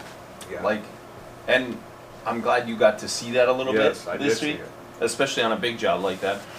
well, when you did that, we used the blue tape Yep. on that Yep. on that piece, and Yep. you were hitting it with a buff, Oh, and yeah. it didn't even I'll. I'll ram it home on blue tape all day long. Well, like, blue I tape know doesn't I- stick as well on fresh wax, Yeah. but it's a lot less cleanup. Well, I, I got a roll of yellow, so I'm gonna use it, but I'm gonna be careful about it. Yeah. Um, so, yeah, that was just another thing, a little thing that I learned, and uh, Pardon my running. but yeah, Bill was, uh, I think, very pleased with what we Oh, accomplished. you could I tell. am. I mean, to stand back after we put the boards back Yeah. on, the side kit back on, that made a big difference. yes, that black against the shine, I'm black glad shine, we did. black shine. I'm glad we did that. and And we weren't looking forward to doing them, yeah, but they I think weren't you- as bad. Just I think you're like me though. yeah. You just you don't want to do it, but you just do it. Yeah, once we were in it, it's like even though I forgot my headset today and I was really like I know, and I felt bad. I was out of my zone for like the better part of the morning during sanding because like I just hate sanding. I hate Yep. it. I'm with But you. on- once I got out of the sanding, like polishing's where I love. That's my go-to zone. Like I'm happy when I'm polishing. So like You want to know what? Be honest with you. When the whole time we were standing in that trailer, I kept thinking to myself, all right, four four more steps, three more steps, only two more steps, Chase. One more step, and I'm I just- going down with 600. I'm like, you're halfway home. I'm always counting down my grits. I'm yeah, like, me "Oh, too. God." And I'm like, God, I cannot wait till this is over. And then, because you know, and that's another thing you didn't know about me. I used to do body work. Really? Yeah, I in high school uh, for four years I worked. Uh, well, three years. Freshman you can't do it, but when you're uh, That at would explain why your sanding pattern's so tight. I was just gonna tell you that. Um, It all makes sense. I did four years of uh, auto body, Wow, that's crazy. And worked you and ice. Keenan have that in common. and that was in Corey told me about that. Really? Because I talked to Corey uh, Thompson about uh, auto body. Yeah, he does a lot of his own body work does. in his shop. Yeah. So um, I did that, and that was the thing. I love painting. I love to paint. I love watching people paint. Yes, and um, I'm not very good at it. I, I, I surprisingly I'm I, I well I painted multiple trucks at the the company I work for. Really? Um, and then when in the wintertime when I drove ready mix truck to because the wintertime we get slow around here we get winter Yep. and uh, instead of going on unemployment uh, I would repaint mixer trucks. Really? Yeah. Oh yeah. And so That's awesome. um, auto body's a lot like um, polishing. yeah. I compare it to that because Painting, anyways. Yeah. Well, just auto body, because you got to think when you're painting or you're doing auto body, ninety percent of it is in prep. Prep work. Yeah. Prep. What's what's polishing? Yeah. Prep. We did Prep is five key. hours, Is six hours of prep for an hour's worth of polishing. exactly. If And you that- prepped right, your polish goes easy. Exactly. And when you prepped right, your paint job will be Yep. spot on. Yep. So, I, I compare it with that, and um, uh, that's when I'm sanding aluminum, I'm counting down the grits just like you or anybody else, and uh, waiting to put that buff on there Yeah. for that first cut. Just- There's just something about that first cut. I'm just itching Yeah. because if I put that buff down and it turns black, I'm like, bah, starting over. Yeah. yeah. But it's just something about the, a freshly sanded piece of aluminum, and you got right. You know, Yeah. you know it's got the shine. You know, I'm gonna put this, and that first cut across there is just something about that. So don't this is your first big job. yes. Um, I will tell you, my worst part about doing big jobs, and this is probably something that I hope a lot of people pay attention to, is because like, I, as you saw yesterday, I don't like doing a test spot. Because a Yeah, test spot, I've noticed that. a test spot always looks great. Yeah. You can always make a six inch or a twelve inch because section you're concentrating on look perfect Yeah. because you've concentrated on that one area. Yeah. But when you're working on a big project, like you saw yesterday, if I sand the one side, I cut that one side. Yeah. When it's in my shop, I'll sand the whole thing because it's a controlled environment. I know it's not going anywhere, and I'll polish it the next day, or I'll polish it that day if the sanding went really easy. Mhm. Um, but when I'm working on something big like that where it's rough, I will sand one side and polish one side. It'll lead me into my next question, but that's one thing I've gotten burnt on was I got a big job like that, and I thought, eh, my sanding looks good. I'll sand this side, I'll sand the other side, and then I'll start polishing this side. Well, I sanded one side, and I thought it was good. I sanded the other side, and I thought it was good. And I started polishing, and it turned black. Oh, shit. And I'm like, uh, guess what? I get to start back over at the beginning. Which uh, I was going to ask you that, you know, because I suggested we sand the other side and get all the sanding out of the way. Because again, I don't like sanding, Yeah. so I'm like, Let, we're Let's just get sanding it over Let's one just day get it over with one day. But you're like, no, we're gonna cut and, and because cut if we'd the- have sanded that other side yesterday and we'd have started cutting this side today yeah, and we'd have turned black right away, like we did, we would both been mad. we'd have both been like, well, I guess we're gonna spend all day Wednesday buffing because we're gonna spend all day And we couldn't have done that. Everything. We couldn't. We got to get you home. We'd so- have been re-sanding everything I today know. to do it tomorrow. So no, it was like I'm, I'm, I'm my experience saved us from having that issue. Now, granted, we did sand it good, and we didn't have to worry about that. But that's one thing that killed me was I sanded the whole entire thing. I thought it was great, and I just don't do test spots. Test spots Like you burnt said, me in the I- past I- as well. I've done test spots before, and you're right. Yep. I mean, I'll agree with you that you concentrate on that six inch spot, And it gets hot. and it gets hot, and it looks good, and then you go to start doing, let's say you did it on one spot over here, and then you go to here, you know, you got a long span in between the straps, and it don't look nothing like what you Yeah. did six, you know. because so- you used compound on a foot section, and the compound stayed hot. Versus a three foot section, now it's like, uh, I it say don't look right. Yeah. yeah. Or you sit there and just cut and cut, you know. And So there's one thing I hope you pulled away from this week. I I mean, I know you grabbed a lot in the last couple days, but if there's one thing I can tell you is the reason I did one side yeah, and then cut it was so that in case it didn't come out right, we could correct we only we only did one side. We can correct that one side before we start the other side. and and we know what to do on the other side. Yeah, and we did. It, even from cutting the other side yesterday, I was like, you know, if I maybe spent like an extra hour on the 180, which we ended up doing on the other Yeah. side, if we just spent an extra hour on the 180, it probably would have cut even faster. And uh, honestly, yesterday the cut and color didn't take long, No. but I knew it could have sa- we could have got it done probably an hour faster by spending an extra hour in sanding, and it would have come out that much nicer. So we did that on the other side. And like I said, he was happy. I'm happy. You're happy. We're all Mhm. happy, and that's No, it worked out great. All all it counts. All it counts. But that leads me into the next question of what's the what's the biggest thing you got burnt on? Like something you went into, you were like, you know what, I'm gonna make good money on this thing, and then you got there and you were like, ah, that is not great. Well, I've been burnt uh, multiple times because I I did catch on to this.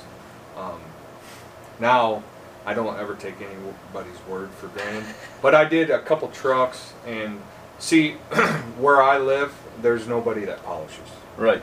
So the trucks that I'm getting have never been polished, and they're owner I operators. feel like and- that's a lot of Indiana. yeah, and, yeah, you're right. And- yes, Casey. All the times I've been down to Indiana, it's a lot of sanding and a lot more work. Yes, and uh, so guys would call me. Yeah, you know, I got a 379 Peterbilt, two tanks, wheels, and I would I did never ask, you know, what their aluminum looked like, Mm-hmm. and you know, then they asked my my prices or what it, what the rough estimate would cost them, and you know. I, I, I take that back. I asked them what their aluminum looked like. What condition it's in? And they said, "Oh, it's not bad. It's not bad at all." Okay. I It's took. clean. I yes, I took their word for it. But they've been cleaning it with acid for 15 years. Pulled in on the job, and like, oh my lord. So I told the guy the price, and ended up doing it for that price. Yeah, but you're had like to me. sand. You're a good guy. You eat it. And um, and that's been multiple times. But now I guarantee you call me, and you tell me your aluminum's good. I don't even take your word for it. Yeah. You know my Send me, Me- close up pictures. Close up. I, I actually Evan, I don't even tell them that. I just I just assume I'm sanding it, so I tell them the sanding price. really? Yeah, I tell them the sanding price. See, and I, then if I get there and I don't have to sand it, we're golden. see, my problem is, is like, a lot of people always ask, like, what's your ballpark? Yeah, I get that. That's the worst question I for know. me. I know. And I don't know if I've just I've been doing this for 20 years now, and I've I've gotten grumpy about that question, know. and I caught myself the other day, like kind of being a dick to a guy because I was like, I hate that question because, like, if I ask you to haul a load to California, can you give me a ballpark? Well, I don't know. Is it 14 wide, 15 wide, 16 Yeah. wide? Like, do I need permits? Like, Yeah. no, I just want a ballpark. Like, what am I hauling? I don't know. I just need a ballpark for what it's going to cost you to get there. Like, there isn't really a ballpark. Like, it could be, you know, two dollars a mile or ten dollars a mile. If I got to pull permits the whole way, it could be Yeah. a ten, twenty dollars a mile kind of deal. Like, Yeah. is that the ballpark? And I don't want to scare people away either with telling them like, yeah, it could be a hundred dollars a wheel. My hundred dollars a wheel is rare.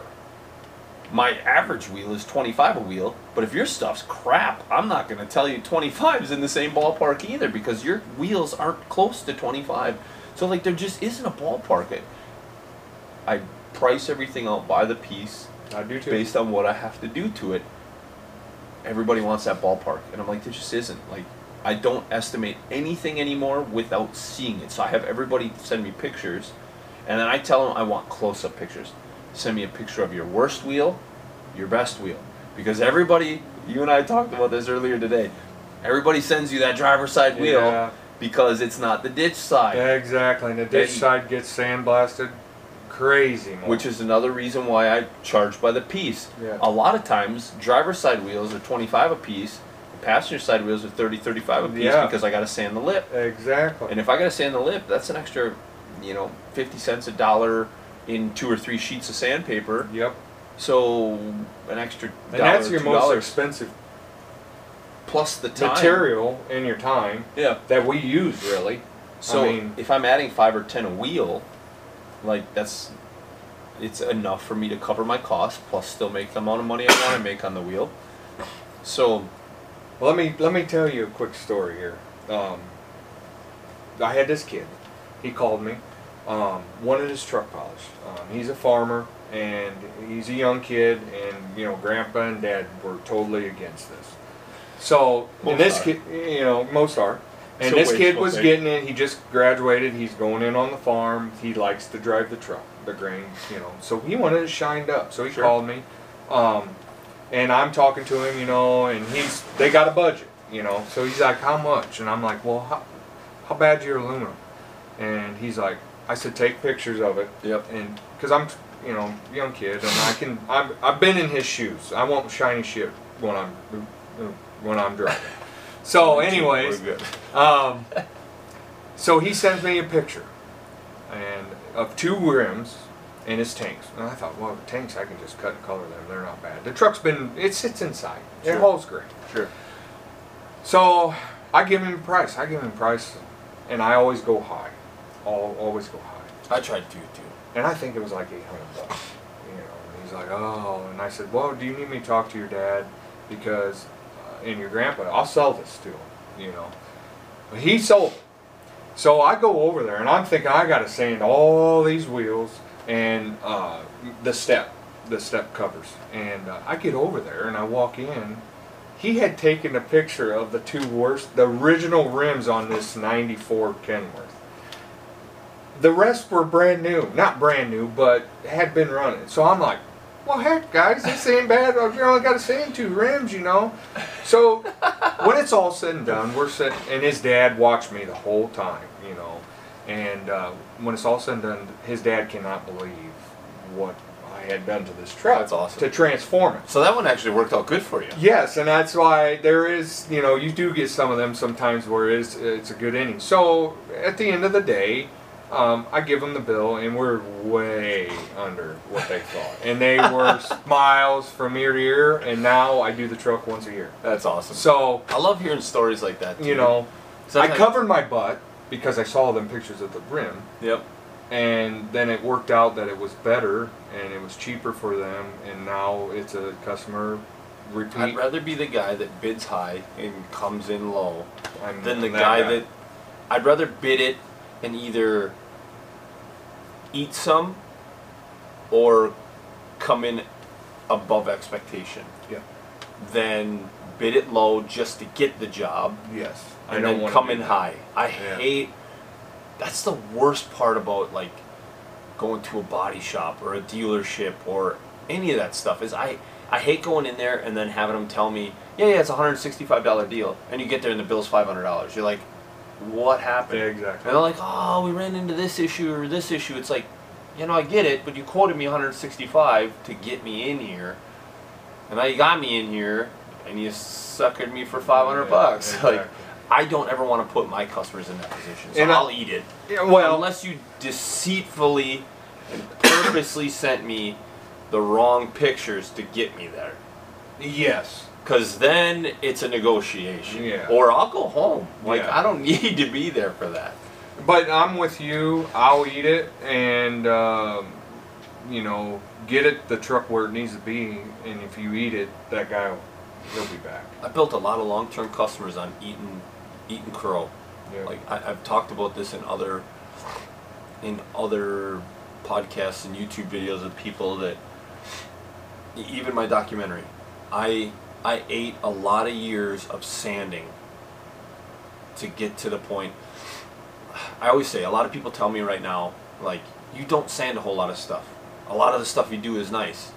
Dude, for years I sanded garbage. you got your clientele, you got your repeat clientele good, and then it's easy to maintain. And I sand, I sanded a lot of that stuff for Yeah. years and didn't charge what I should have charged because I wanted people to start coming in twice a year so that I didn't have to sand anymore, so that I could just polish. Like polishing is what I enjoy. I hate the sanding part. So if I had to eat a couple years of not charging as much as I wanted for sanding, just so that guys would still come in twice a year, I did it so that now I can reap the reward of just buffing a lot. And I'm getting that circle is coming full circle for me. Because now that guy that had you sand two nasty wheels and now he comes every year, Yep. you don't sand that truck every year. And a lot of my customers are starting to be repeat, Yep. and so I've already got them. So I know all I got to do is cut and color. Yep.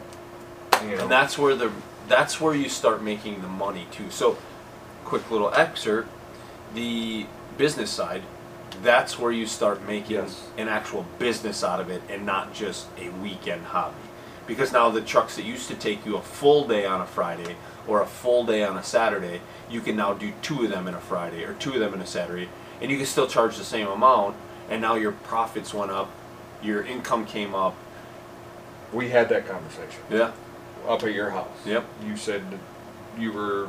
Remember, we were talking about money and how I buy stuff, and Yeah. if you notice what happened just before you came Yeah, you down, stocked up. That was I made my first big purchase Yep. finally, and that's what you're saying. I'm starting to make money now because that circle of guys that I have that are repeat customers that are good, I'm starting to see that. and now you have a good stock of inventory and now maintain your inventory Yes. and when you're when you're down 10 buffs you order 10 more Yep. And keep a stack of 20 buffs laying around at all times because now if you're not rush ordering something you're saving money on shipping and that's the biggest thing and especially for this trip like i came down so it saved you the shipping Yes. on top of that, That so was great. Yes. you're even out there. Yes. You know, that saves you that. Um, but I, I will talk in a future podcast um, about what I told you when you were up there on why I made that decision to change. Yes, you do. You do Um, need to talk about that. It's one thing I haven't talked to everybody about in any of my YouTube videos yet. Um, it's it's a very important piece to the puzzle of why I do things the way I do and why my business is the way it is. That's what he's going to tell you guys is probably the biggest thing that I took to heart, and I mentioned that to you several times. And honestly, the guy that I talked to today, Joe Clementi from Wheelie Yes. Polished, it's going to be a conversation in his podcast. Cool. Because, like I told you today, um, Joe from Wheelie Polish is the most business minded polisher I know. He's not necessarily a polisher. And I'm not saying that in a bad way. Yeah. He is a businessman that makes money from polishing. I don't know if polishing is his passion, and Joe, if you're listening to this, I'm terribly sorry um, if I'm murdering this and butchering it, but he's very good at polishing. So it's not that he's oh, not I've seen good some at it. of his stuff. It's he is a businessman, Hmm. and polishing pays well, Yeah. and he's found a way to tailor that to his lifestyle. And the story I I want to have in his podcast is pro- is it's probably the best place for it, um, just because that podcast will be a lot more business orientated, and a lot more of the information that him and I talk about will fit into the narrative of um, that conversation you and I had at the Yeah. house about this important piece of information. So I'm not trying to just super hype this up with everybody, but it was what changed my business and my life and my situation to what it is. It was the most I think it changed mine, It was- or it's it's on its way to changing mine. Uh, honestly, seeing you where you were yesterday and today, I feel like you are. Because you took what I told you and you've streamlined it into your own business. And I see it in your posts as well because like I can tell stuff's not taking you as long anymore. No, it doesn't.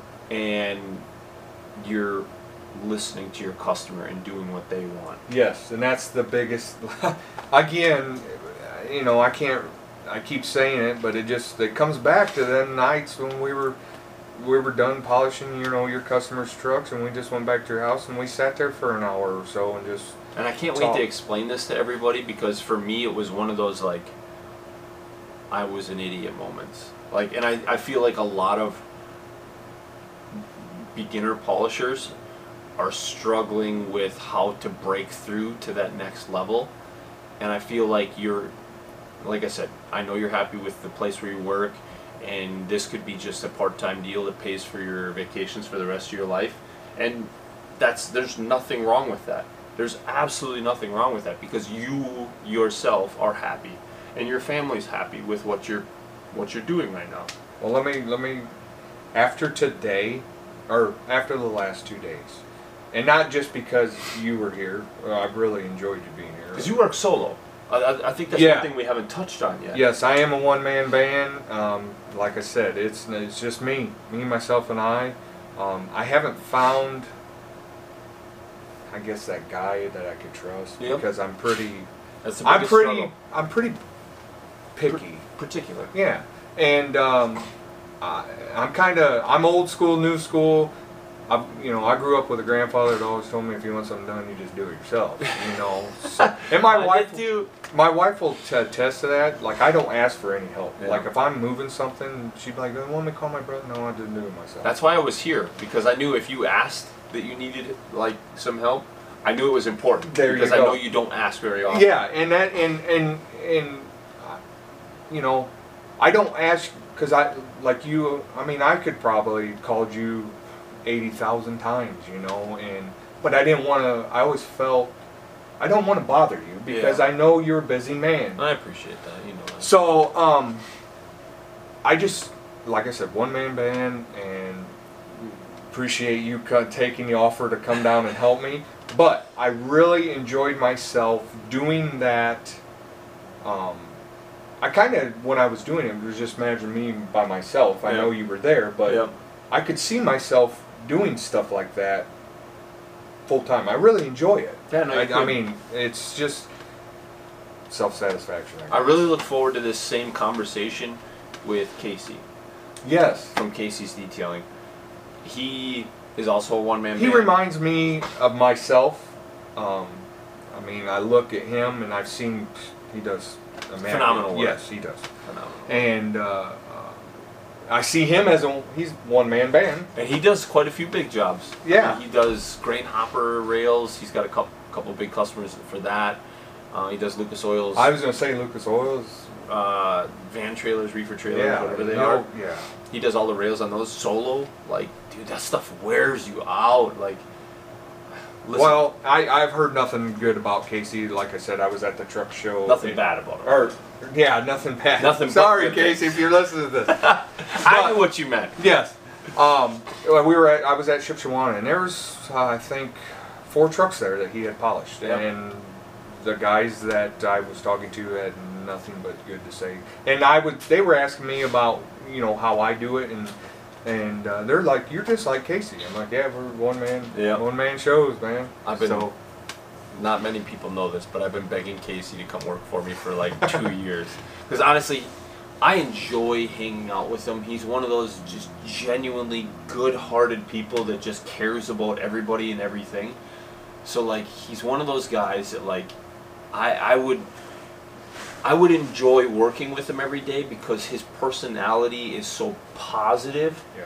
and he's so it's addicting like when you're around him you can't have a bad day Yeah. and thanks to keenan and my no bad days like i try to focus on it all the time but casey just makes it simple like you're, you're the same way like even hanging out with you these last two days like not not a whole lot really gets to you so it's like No, you just no. kind of just kind of easy to hang out with and just be around and when I'm doing something that I love or I like, I'm, you know, and I'm sure we're all like this. If we're doing something we don't like, we just, you know, you have a different attitude. Yep. But I, I really enjoy doing this. Yeah. I mean, and a lot of people look at me like, and you probably get, you're crazy. Why do you do that? Oh, You dude, know? people tell me all the time, like, And would you want to get that dirty? Yeah. I'm like, I don't know. It's hard to it's hard to explain. It's hard to explain, and a lot of people don't understand it. And some people try it and they're like, yeah, not for me. I know a lot of people, and a lot of the truck drivers,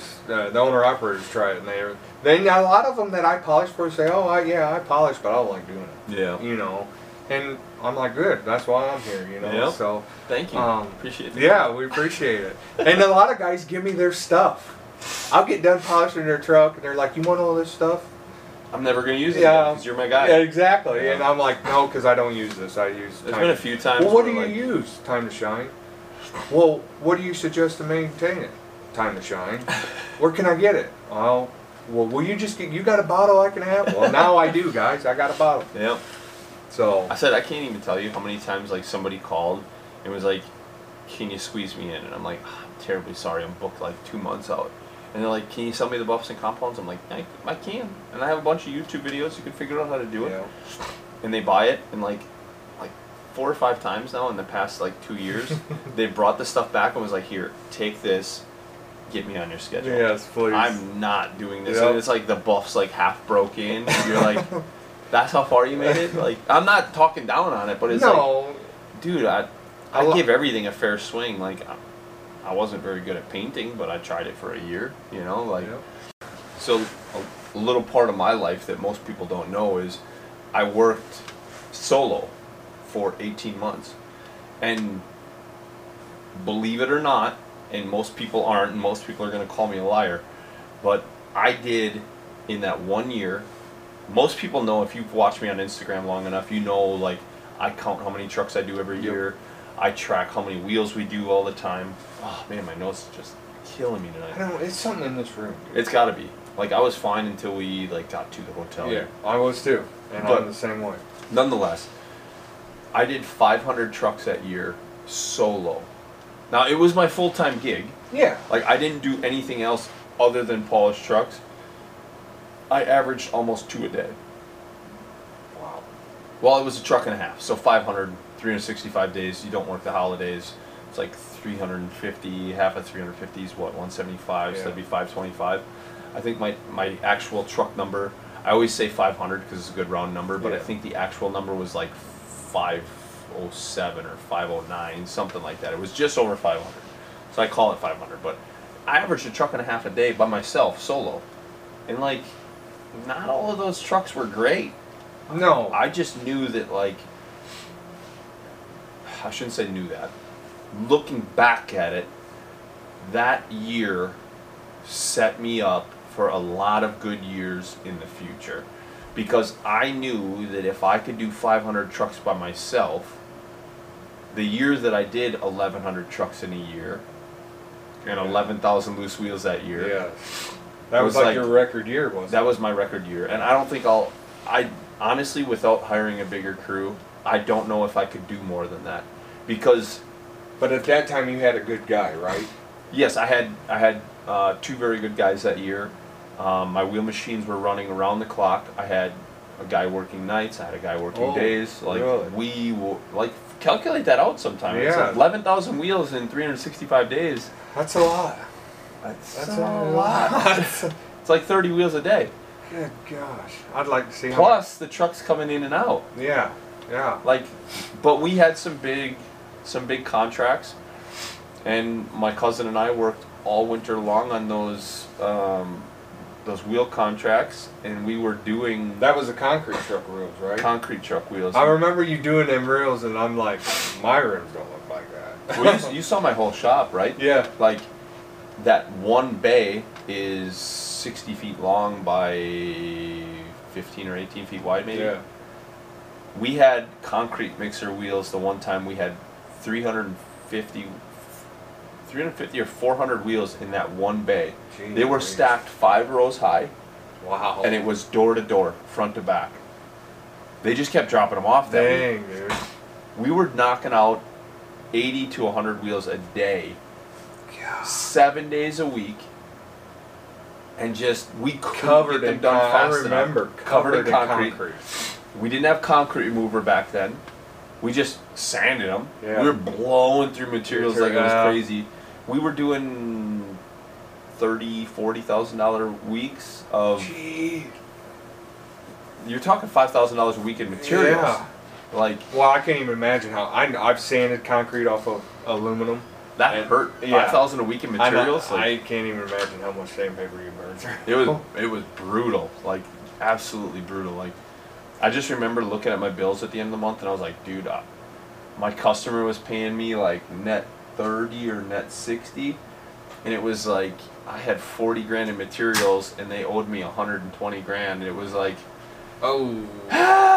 Yeah, I was dying. Like we were so cash strapped tight that winter. Like I didn't know what I was even gonna do. But it was because of that year that I worked by myself that we had a good inventory and we had a good stock. It just depleted my entire inventory. Yeah. But I had that inventory there because I took all my money I made that year, dumped it into our house and our business. So, like, yes, we had um, bills and we had a modest house. I mean, our house wasn't huge. Um, it's not the nice place that you saw now. No. and our place was nice. I shouldn't say that, but Yeah, you actually showed me um, it wasn't what it is now. where you where you used to live. But that year of working by myself, I proved to myself that I could do it solo if I had to. Yeah. And I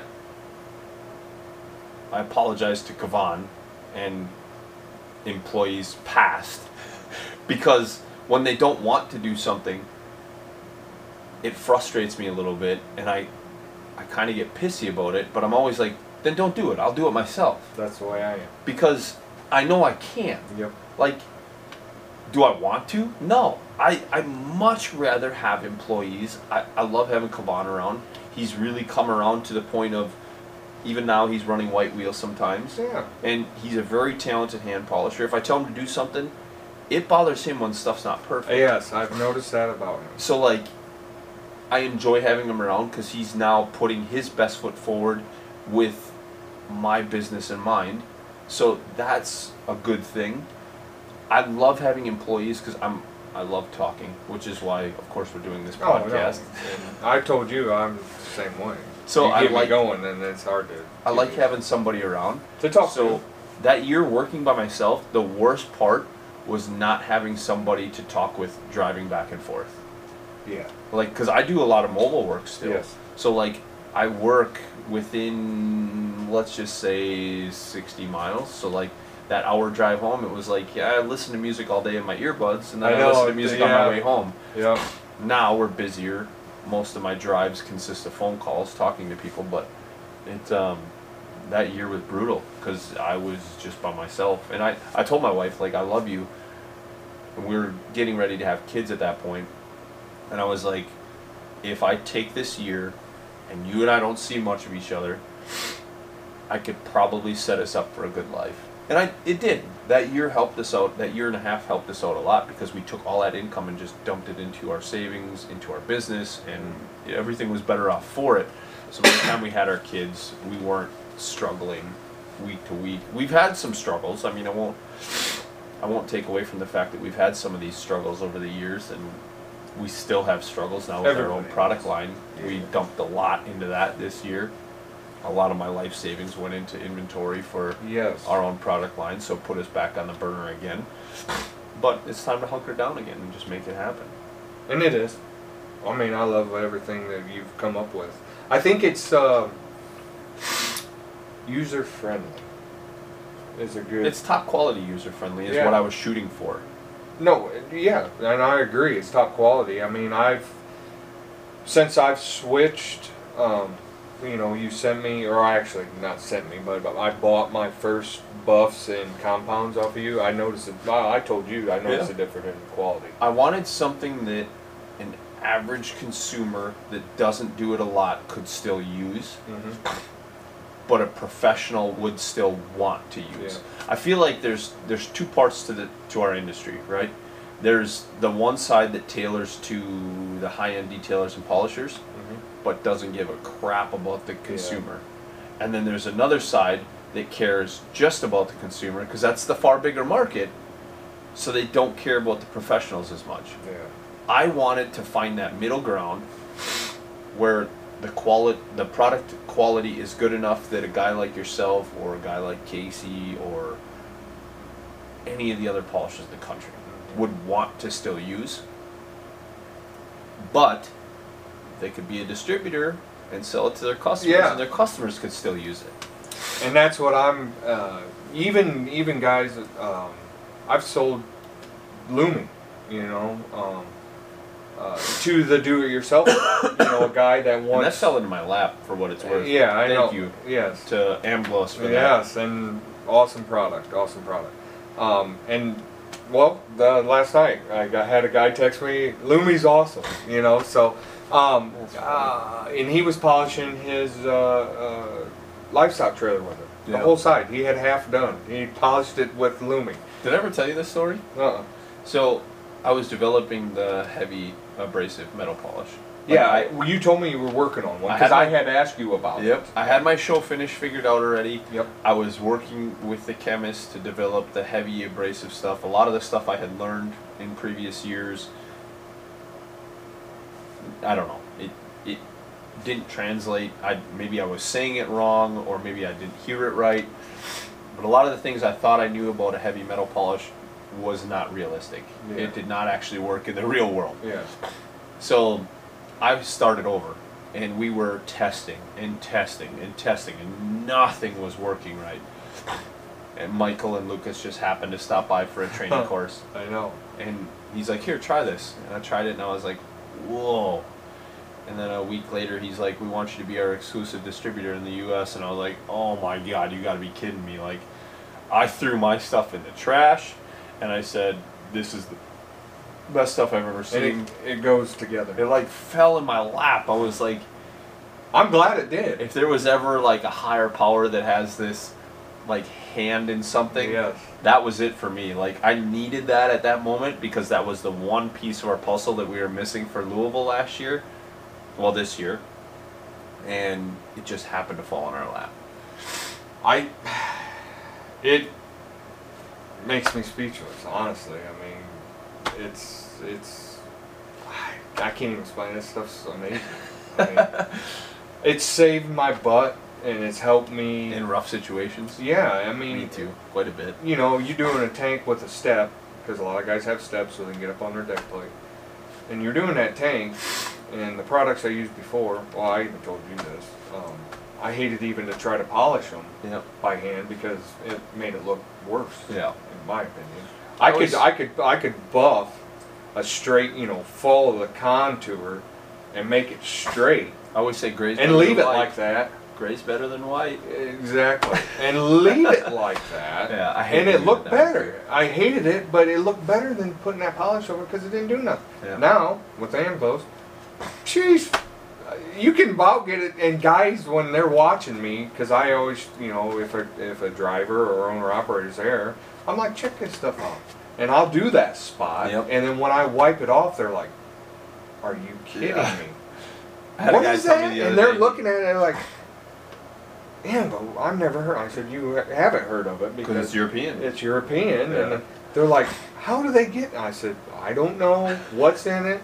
Some magic concoction." There's a magic wand in there, Yeah, and they won't tell me what it is, but And uh, I'm excited to figure out what it is someday. they're like, "Where can I get this?" So you know, obviously tell Yep. them where they get it, and uh, I've you know, I know a couple guys have bought it. So, and then I put the show shine over top of that to show them that Yep. you know really brings out the finishing touch on it, and they can't believe it because the tank the tank looks like I actually got the buff in between that step. Yep. And I had a guy the other day ask me, "How come you just don't use that on the whole tank?" I'm like, "'Cause "You still got to scrub." yes, Like yes, I would Yeah. rather use a buffer. I only use it here because I have to. and the, and the top of the tank's under the buffs. Yep. Guys cannot believe the reflection. Actually, they're like, uh, I need to paint that under that. you know what I'm saying? They see where the paint's chipping off or their wires are hanging. You know they didn't do a Yep. good wire job, so they're like, I need to tidy that up Yep. now. You know. It's funny. So yeah, I, that's that's that's a good product, and that's amazing how that uh, fell in your lap. Yep.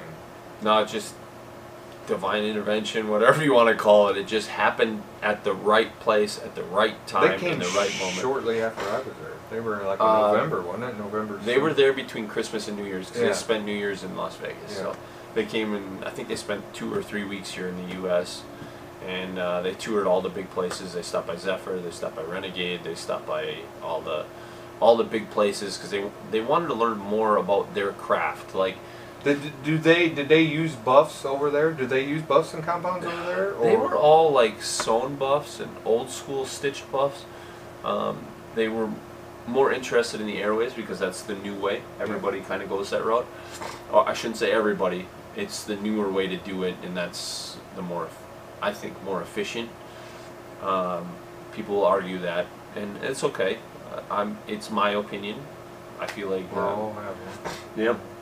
So are they making airways over there? They are. Yeah. Are they? So they're Okay. they're they're selling their own brand of airways and compounds and Okay. they kind of changed it up from the conventional well conventional buffs like that was the biggest thing over there just standard mops is what they call them and felt buffs sewn buffs that kind of stuff and they still use quite a bit of that because the lumi works really well with, With, the, I uh, saw their videos the white buffs yep, and stuff Yep, and. I've started doing that myself as well. Like when I get a tank that comes in with the end caps really burnt, I'll wipe it with the Lumi first, and then I'll cut over it like we did in the fender wells yeah, and stuff. and that. That yeah. stuff works really well. Yes. Just get a little moisture in there, Yeah. and it helps. I mean, Yes. We had Kavan hand polishing some rails before we even cut them because it made life easier. Yes, it did. I mean, I couldn't believe the rails for no sanding and just cutting them. Just know, getting that little bit of moisture in there helps. cut and then a secondary cut. Yep. It was amazing. Yep. So, Exactly. Yeah, it worked out really well. Yeah, I, I, I was super impressed with it without sanding. It turned out great, and like I said, it's just getting that little bit of moisture in there instead of having the aluminum so dry that it soaks up all the compound. A Yeah, lot of well- people will send me pictures and they're like, "How come this turned black right away?" Because the aluminum's dry. You like you need to either sand or hand polish first so you can get some moisture into it. Well, that was a new term that I learned in the last two days. And I use that term a lot. So I'm Dry sorry to people aluminum. don't understand it. dry aluminum. Um, never would have thought it, um, but um, now that he pointed it out to me, I can see Makes a lot more sense. it does make a lot of sense. A lot of sense. Well, that's good. I'm glad I make some sense sometimes. Because sometimes I feel like I talk to people and they don't listen, and it's like, do I just not make sense? Like, No, you make sense. You uh, pretty damn good teacher. and I've I've said this a number of times. There's some polishers out there that don't like me because they think I've given them the wrong information to their questions.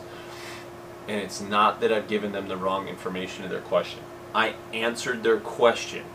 Just what they were trying to learn wasn't what they asked me, and I wasn't a mind reader enough to understand what their real question was. And you know that's that's kind of uh, uh, that's kind of why I didn't ask you too many questions about, you know, uh, techniques or you know because me personally, I'm a hands-on type of guy. Like Yeah. you could sit there and tell me all day how to do it, Yeah. but as soon as I see you do it, then okay. Like when you when I came to your shop and we started polishing that first truck and you sat down to do that tank and I saw you cut that tank and I instantly thought, I know what I need to do. Yeah. I know what I'm doing wrong and it was just by watching you. Yeah. I mean I'll give a little shout out to Almost Chrome. Same thing happened to me when I went to go learn stainless. Um, he was the first polisher that gave me a chance to come and see something done, like and and actually he's a like hell of a stainless polisher. yeah, stainless. I mean, he does buses all day long. Yeah. And I was really struggling with stainless. Like I had reached out to a bunch of polishers to try and figure out what I was doing wrong, and it was one of those like if I didn't see it, I wasn't gonna figure it out. And I was at Peter's place on the first bus they were doing. Ten minutes, and I went. I know what I'm doing wrong. I'm treating it like aluminum, and it's not aluminum. It's the furthest thing from aluminum. It is the furthest thing from aluminum. And I'm pretty well self-taught on stainless. I don't Yep. think you've ever. I, I mean, I did them breathers. You had it figured out before you got to my shop, Well, so I didn't need to teach you anything. Well, I did them breathers, and like I said, I was nervous as crap. And I'm like, Evan, what? Every time I get done with one, Evan, come here, and look at this. Chase, that's spot on. and that and I'm mill like, finish stuff you had me look at this week, like you Yes. killed it. Like if you could do mill finish to the level you did, like that thing was. I had to look hard to find something wrong with it. but I wanted you to pick it apart. I mean, That's what I mean. Yeah. If you wouldn't have me to pick it apart, like I wouldn't have looked at it all that close, and I've been like, yeah, it's perfect. Like the clarity's absolutely great. The hash marks are super minimal, like almost non-existent. I was pretty proud of them. You should be. I was. Them were. Them are. In a pro. That was another problem. Just I've seen polishers 15 years in, 20 years in, that couldn't do on those pieces what you did on those pieces. and I was just, uh, I was proud of them. And uh, I actually, when I gave them back to him, I honestly thought they looked like crap because, because when they're on the truck, they're at a different angle. Yep. And when I'm, when you're polishing them or you're looking Right at them, the I mean, you're, you're going like this in the sunlight, so you're seeing every. You've been making love to him for how long? Yeah. How many hours? And you're like, you know every square inch of that thing, and you're like, Yeah. Ah. So I gave him back to him, and then you know I hadn't seen him until we went to his shop yeah. because the truck's been being put together, and when he backed it out, and I'm like, wow, I, I, I did do something right. You know what I'm saying? And so I was. I It's was, not that people do things wrong. It's that you haven't finished the process. Yeah. So it's not wrong. It's just incomplete. Yeah. And you know, I probably completed the first that. time. That's probably the first time I've been able to explain that. Like I tell everybody all the time, like you're not doing it wrong. You just. I, I could never finish that sentence. I'm like, you're not doing it wrong. But literally, just now I came up with that. Like it's just incomplete. And that's a good. That's that's good. Sometimes I completed that. Incomplete. I oh, completed- dude, that thing is complete, complete. Like All that. All that is. I had to like get it in some shade. I know you're look like, at it. At, well, look at this, and I'm like, yeah, I see that, and you're like, well, if you would have done, you know, you just It's just technique change. Yeah, exactly. and honestly, that thing, it was perfect. Like most people are not going to see that. I only knew it was there because I used to make that same exact yeah. mistake. yeah. Yeah. Like- and now I know, and I'll change that, and, Yeah. my, and still do the same process that I did to get it to where it was. yeah, and, and you're going to kill it because you're just going to be that little step better than the next guy next to you. I feel like two hours isn't bad, especially when you're grinding and you're just listening to a podcast And that's yeah, or driving down the road. or driving. Yeah, I do that. That's when I listen to them. Yeah. yeah. All right. So my last two questions. Well, my last question. The next one's yours. If you could go back, if I brought you a time machine, set it right here in this room, and you could go back to yourself three and a half years ago, what would you tell yourself to put yourself in a better position then so that it would put you further ahead now? Wow, this was hard. Um, I know it puts you on the spot, but probably, and you might not think this, but probably get to know you sooner. I don't know. Um, talk to you more sooner than what I did. Like, um, because like I said, I never really asked you about techniques. Um, I think I would have sooner would have wouldn't have been afraid. I, it wasn't that I was afraid. I just didn't want to bother you and be that bug, you know, or fly you're trying to swat away. You know, on topic, but kind of off topic. Zach Cameron and I talk about this a lot. He's he mentioned it when he was at one of the first shows with me. He's like, people look at you like a celebrity, and I'm like, I don't understand it. Like, you've been around me long enough now that you know just I'm. I'm just another guy. Yeah. Like, I appreciate that people put me up on another level, but they don't need to. Like, I, I don't need that part. Like, I don't need the fame. I could still be happy with a YouTube channel that only had a thousand subscribers. I'm grateful for 15,000, 16,000, 20,000, 100,000, whatever it ends up being. And that's what I like about you. And I will tell you what drew me to Evan um, when I first met him. And I was starstruck by you, and I'm not going to lie. Yeah. You were, I thought, Zach, that's exactly what I'm talking about. Zach But I went to Louisville, walked up to the booth, and uh, There was a hundred questions you wanted to ask, but you didn't. and I didn't. But you gave me the time. You introduced yourself. I always try to. and you Shows said, and I asked you. I asked him one question. I was really on 22 inch rims, getting in around the holes. How he did it, and um, he said, "Hold on, just one second, and I'll get back to you. Just let me go back. I got to talk to this guy real quick. I don't remember what it, who I had to talk to, but I remember it was like a brand new distributor or Yeah, something was going on at that time Yeah. at that booth, yeah. and Actually, I know exactly what it was. It was one of my old vendors that I used to buy a lot of product. yeah, from. I think it was. and um, they had stopped by to see me. I hadn't seen them in like ten years, and they had something for me. I don't remember. They gave me something, and I was like, I knew they didn't have long, and I was like, I, I was hoping. excuse me. Dude. I was hoping you would stick around and wait. Well, and that's the thing. Um, if he was what I'd say uh, Hollywood celebrity, we'll just say that that be, to be funny. So dumb. I know it's dumb, but it's funny.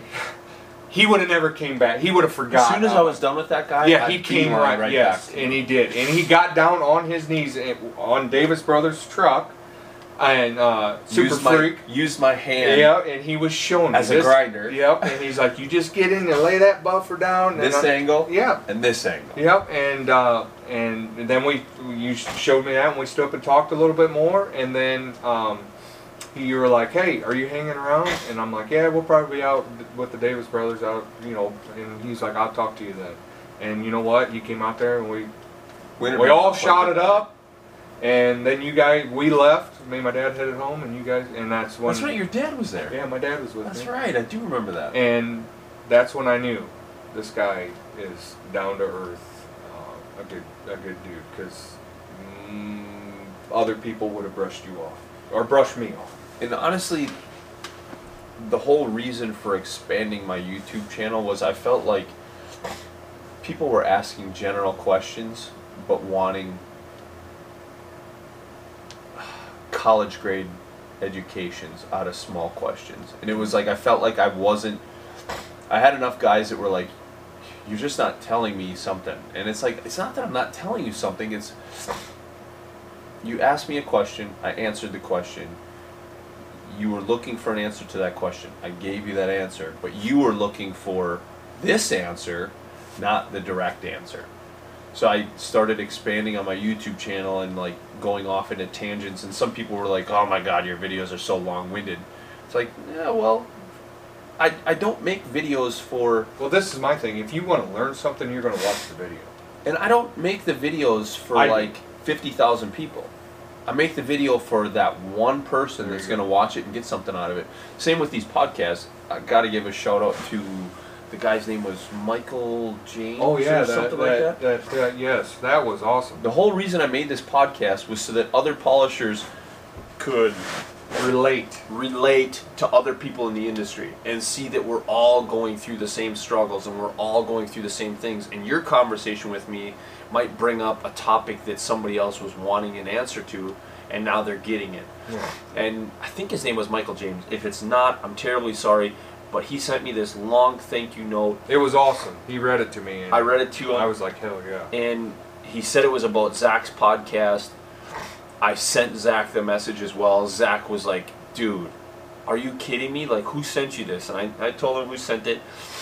And I was like, this one person made all these podcasts worth it for me. Yep. Joe Clementi calling me today was like, dude, you hit it right on the head. Like, this is exactly what I needed to hear at this moment.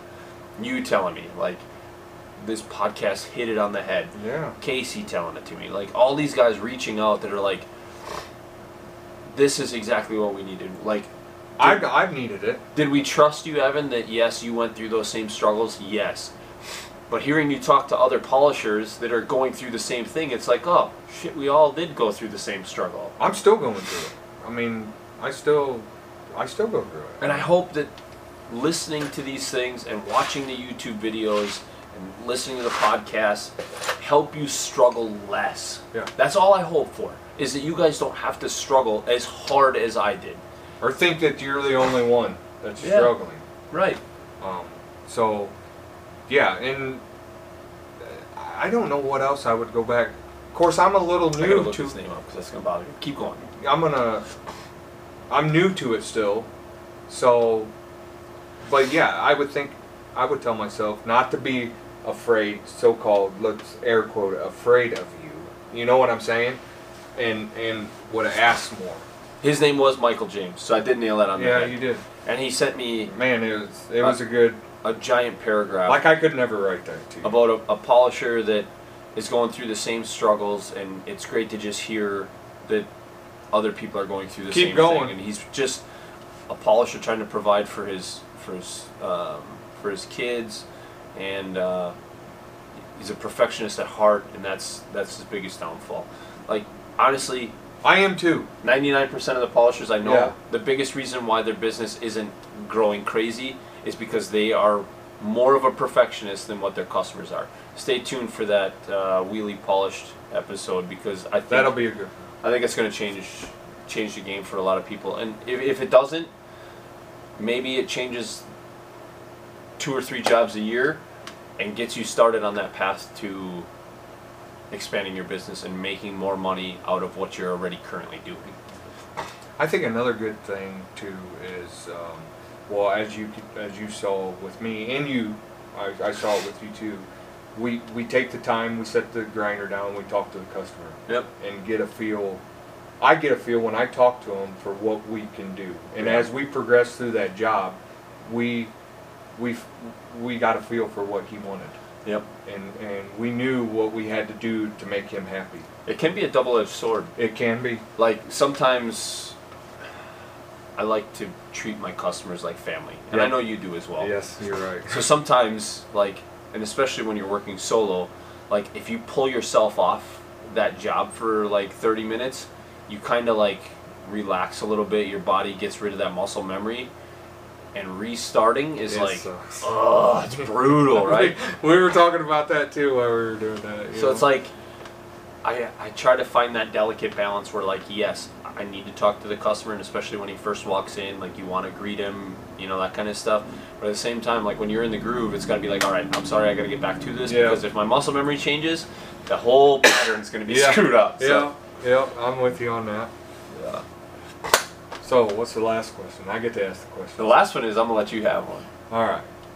Um, well, I got a couple, that's fine. and I want you to explain I've had you in tape. the hot seat this whole time. I want to. I want you to explain the tape. Okay, so tape, you you've been. Now hold on. Let me go. I'm using yellow tape. All right. And The stuff from the auto body supply store. yes. Yeah, And- it's a quality tape. It's a quality. very good tape. I, I will not take it away from that. I personally used to use it as well. Um, I stopped using it. Um, it's it's not that much more expensive to buy the blue Scotch or blue Duck brand tape, not duct tape, duck brand, like Yeah. quack quack duck Yes. brand. Blue Um, tape. Blue the blue painter's, painter's tape. Yeah. I buy mine from uh, Walmart. I buy it in bulk. I usually buy it on their website so that I can get it in bulk instead of just like the couple packs that you get in the store. I, it, when I'm in a pinch, I buy it in the store. Yeah. It's like six bucks for two rolls or whatever it is. Mhm. The yellow stuff is like four bucks for two rolls or I think I got that whole roll for like twelve bucks. twelve bucks, Yeah. and there's six rolls in Six there. rolls. in. So it's still four bucks Yeah. every two rolls. So the main reason I do the blue is the and I found this out. the today. adhesive. So if you're putting it on stuff that's been freshly waxed, the yellow is the only thing that's going to stick, Stick to it. Yes. because the blue is designed not to stick long term. Yep. So the yellow, if I have it taped off on something like a grill, if I bump that yellow tape, it's gonna leave a black spooge mark. Yes. Like I don't know what else to call it. Yeah. Like adhesive comes off. It, yeah, it has to be the heat gets transfer. hot. I don't know. Transfers to that tape, and it just makes that adhesive gooey. really gooey. Re- really gooey, and So- it's a pain to get off. I always say like you have to use mineral spirits or carb cleaner to get it Yes. off. So I always found myself with a ton of cleanup time. Once again, leads back to if you're selling time, I'm buying. Like I can't buy time. So anything that takes more time for me, I equivalate it into a dollar and cents value. Mhm. So I found that yes, I can save. What is it? Two dollars on two rolls of yellow. Four dollars Yeah. to six dollars. So I can save a dollar per roll, or I can spend fifty cents in mineral spirits to wipe all the excess off, and spend thirty minutes on an, on a big job where thirty minutes is fifty bucks Yeah. worth of value for me. Yeah. So And you're doing cleanup. That's no fun. blue. I'm just peel it And- off. I'm done. And he proved that uh, because we did a panel, and he wouldn't do it, and and he's like, "I'll do it if we have blue tape," and I'm like, "Blue because I knew it'd be so much cleanup. Yeah. Like the cleanup would have took longer than the polishing. So he gets the blue tape out because he had a roll. He happened to have one roll, or a couple rolls, and uh, I taped it off, and he he was hitting it with a buffer, and we were not getting any of the goo. And I'm I was buffing right across it. Yeah. clear across it. and I'm like, okay, I see exactly what you mean, and I will use the six rolls of yellow that I have, but be Just very up, yeah. be very careful, Yep. and then it's going to be switched to blue. Yep. So buy blue, don't buy yellow. and There's nothing wrong with I I know, but uh, And some people don't do a whole lot of cleanup. You Yeah. know, like I've seen some guys use yellow and have no issues. I have always had issues. I, well, I, I saw it today when Yeah. we were. I mean, we and then I've noticed with the yellow, if you do run the buff across the yellow and you go to pull it off, it, leaves rips. part of it there. It leaves part of it there, like Yeah. it's gotten too Blue hot. doesn't do that. Yeah, and blue, he buffed across it. I pulled it right off. So, I'm I'm set on the blue now. Um, I have another question for you before we run out of Yeah. time. No, you're good. Dry aluminum. Explain it to me. Oh, I'm glad you saw it because it's the worst thing in the world Yes, to explain. It, it is. So And I'll kind of help. I mean, I I get the gist of it now, and I've saw it. So I've- I just put out that acid video on my YouTube channel, so I hope a lot of people have Oh, watched yes. that because Yes. that definitely explains a lot more on dry aluminum. I want to do that video again in six months, and after I acidize it the second time, because I have it sitting on my shelf now, just withering away. Whether away. So in six months, I want to dunk it in acid again, and do the exact same experiment, and then pull it out, and then let it sit another six months. So this experiment is going to take a year. Mm-hmm. As it sits another six months, I want that aluminum to just dry out so that I can actually make a video on what dry aluminum is, because it's hard to explain. Like, acid's a sponge; it soaks up everything it comes in contact with. Well, let's time out here. I, I heard you explaining something to Bill about a rim that you had With a port, with pits. Yes, Yes. that could kind of help. So I had a customer, a, a very good customer, years back, he brought me a nasty ball and seat wheel that was just terrible. And I'm like, it was pitted. It had holes in it that were big enough to be probably the head of a um, a penny nail. You know, like Yep. the bigger size nail, not like giant, but a penny. So it had been acidized and acidized. for the last thirty years. Yeah. And these pits were so big that I told him I can't get these pits all the way out. Like, it's terrible. Yeah. He's like, well, just sand it the best you can. I'm like, listen, it's likely gonna crack before it turns out great. Mm-hmm. It was that bad. Like these these were craters. If you ran your hand across it, like it cut your hand. It was that bad. They're that bad. And he's like, well, I just want it shiny. I'm like, okay, all right. so I started sanding it. It cracked during the sanding process. Like I didn't even get to the polishing process. So I called him up. Because it was brittle and dry. It was brittle and dry. Okay. So I called him up. I'm like, hey, your wheel cracked while I was sanding it. I'm gonna have to get you a new one. Like it's just, it's not gonna polish because it, it just cracked. I heard it, like you hear it on the machine when it happens. It like ding, and you're like, yeah, it cracked. Like it's rare, but I've heard it enough times now. I know when it happens, and it's just I've seen them. wheels are crack. wheels are old. When they're that dry, it runs the risk of cracking. I heard it, called him. onto the next situation. He comes back, and I said, "Can I keep this wheel? Like, I just want to cut it, Saw it in half. saw it in half, and just look at the pores of it." Mm-hmm. He's like, "Honestly, I'd like to stick around and hang out for that." He goes, "Honestly, like this wheel was, uh, it was constantly losing air." Oh, really? So I'm like, okay. So we literally used a sawzall with a freaking metal blade and just cut through it. You know how long it took to cut a Oh, a forged wheel like that? Well, if it was dry and brittle, it might not have taken that long. It was actually not as long as you think. so we cut through it, and as we're cutting through it, like one of the pores actually had a hole all the way through to the inside. so it was leaking air. The acid had actually worked its way through all the way to the other side. And as I was pointing out to Bill today, actually it was Bill's brother I was pointing it out Yeah. to. Um, he was standing there, and I'm like, "You see some of these little pits here? These little pits, some of them have worked their way further in. Like we sanded that thing out to 180 rotary, and it wasn't touching some spots. No, like the pits wasn't. were still deeper than yeah, that. yeah. So, as as acid works its way in, it's now made air pockets, so that air can get in.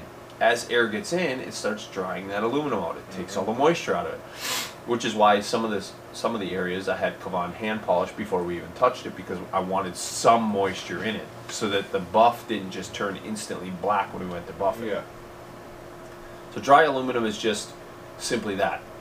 Acid's gotten in, or just weather Weather. has beaten up on it to the point of it's dried it out enough that it's not accepting of polish.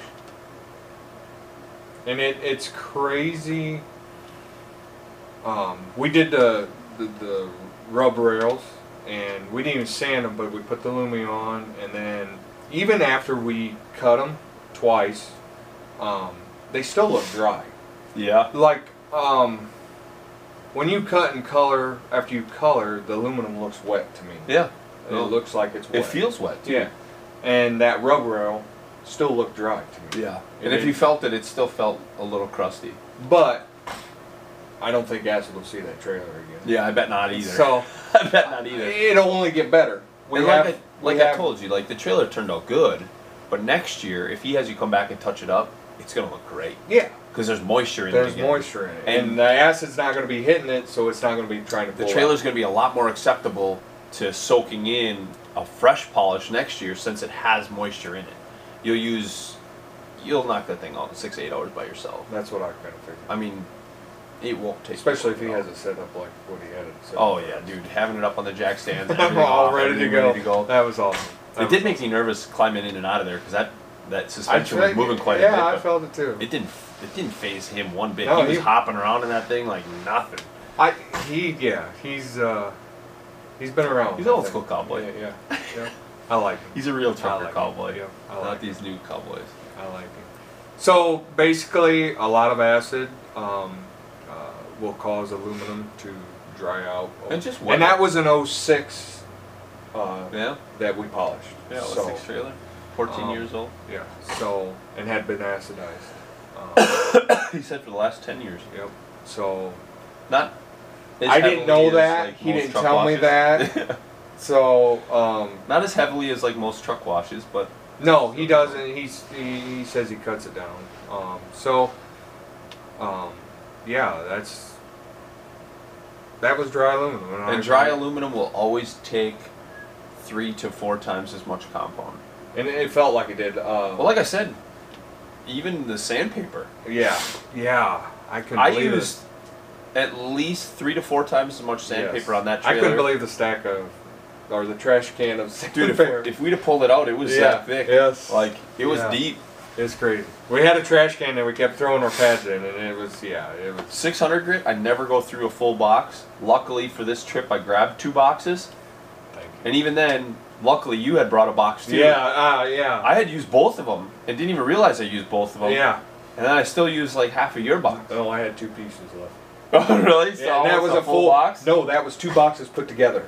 I did get yeah. Oh I had two. God. I had bought two boxes and put them in one, so I didn't have so many boxes. So you used hundred sheets out of my box. Well, And I used 100 sheet. you used ninety-eight sheets out of my box. And I used 100 out of mine. yeah, So 198 sheets, just 600. yeah, Like 180, I know for sure we went through. At well, plus the five. Yeah. Yeah. Yeah. just said the five inch. So when you guys are think think you're using a lot of sandpaper, I mean, we used a lot of sandpaper. You know, just 198 sheets. That's 100 bucks of sandpaper. Yeah, I mean, it adds up fast. Yeah. I mean, it's it's crazy. It's crazy. crazy to think of how much sandpaper you can spend on a big job. Yeah, and now my mind's blank, and I don't know what I was going to ask you again. And I if was- you don't, if I- you don't have an inventory, I mean, Sometimes I don't want to know how much I use, uh huh. but um, I get it at a pretty good price. So Yeah. But after what he did to me, because I wanted to supply everything. and- Nah, listen. I know, but We came in on the same page, and we're leaving on the same page. I mean, we did well on this job, and I I'm think happy. we did. You're happy. He's happy. We're good. We're good. Yeah. So, That's all that matters. and he wants me back as soon as he can. Yeah. So So, even that, that's even better yeah. yet. I mean, he's a good old boy. And he said if he comes through Wisconsin, he's gonna swing in just to say yeah, hi. I, so. I saw that. I Yeah. saw it. I guess he's heard- got a- heard that. um, niece. a niece that lives in Sturgeon Bay or something, Yep. so he literally would drive right past me to get up there. So I was like, yeah, stop in any time. That's He's not stopping in to get any work done, which is good. Even if he did, I wouldn't care. Yeah, I know you don't. I, and for what it's worth, I don't care if any of my guys stop in by you either. I used to get butthurt over that stuff. It doesn't bother me anymore. Like, I think there's enough that to go around. I can't take care of everybody.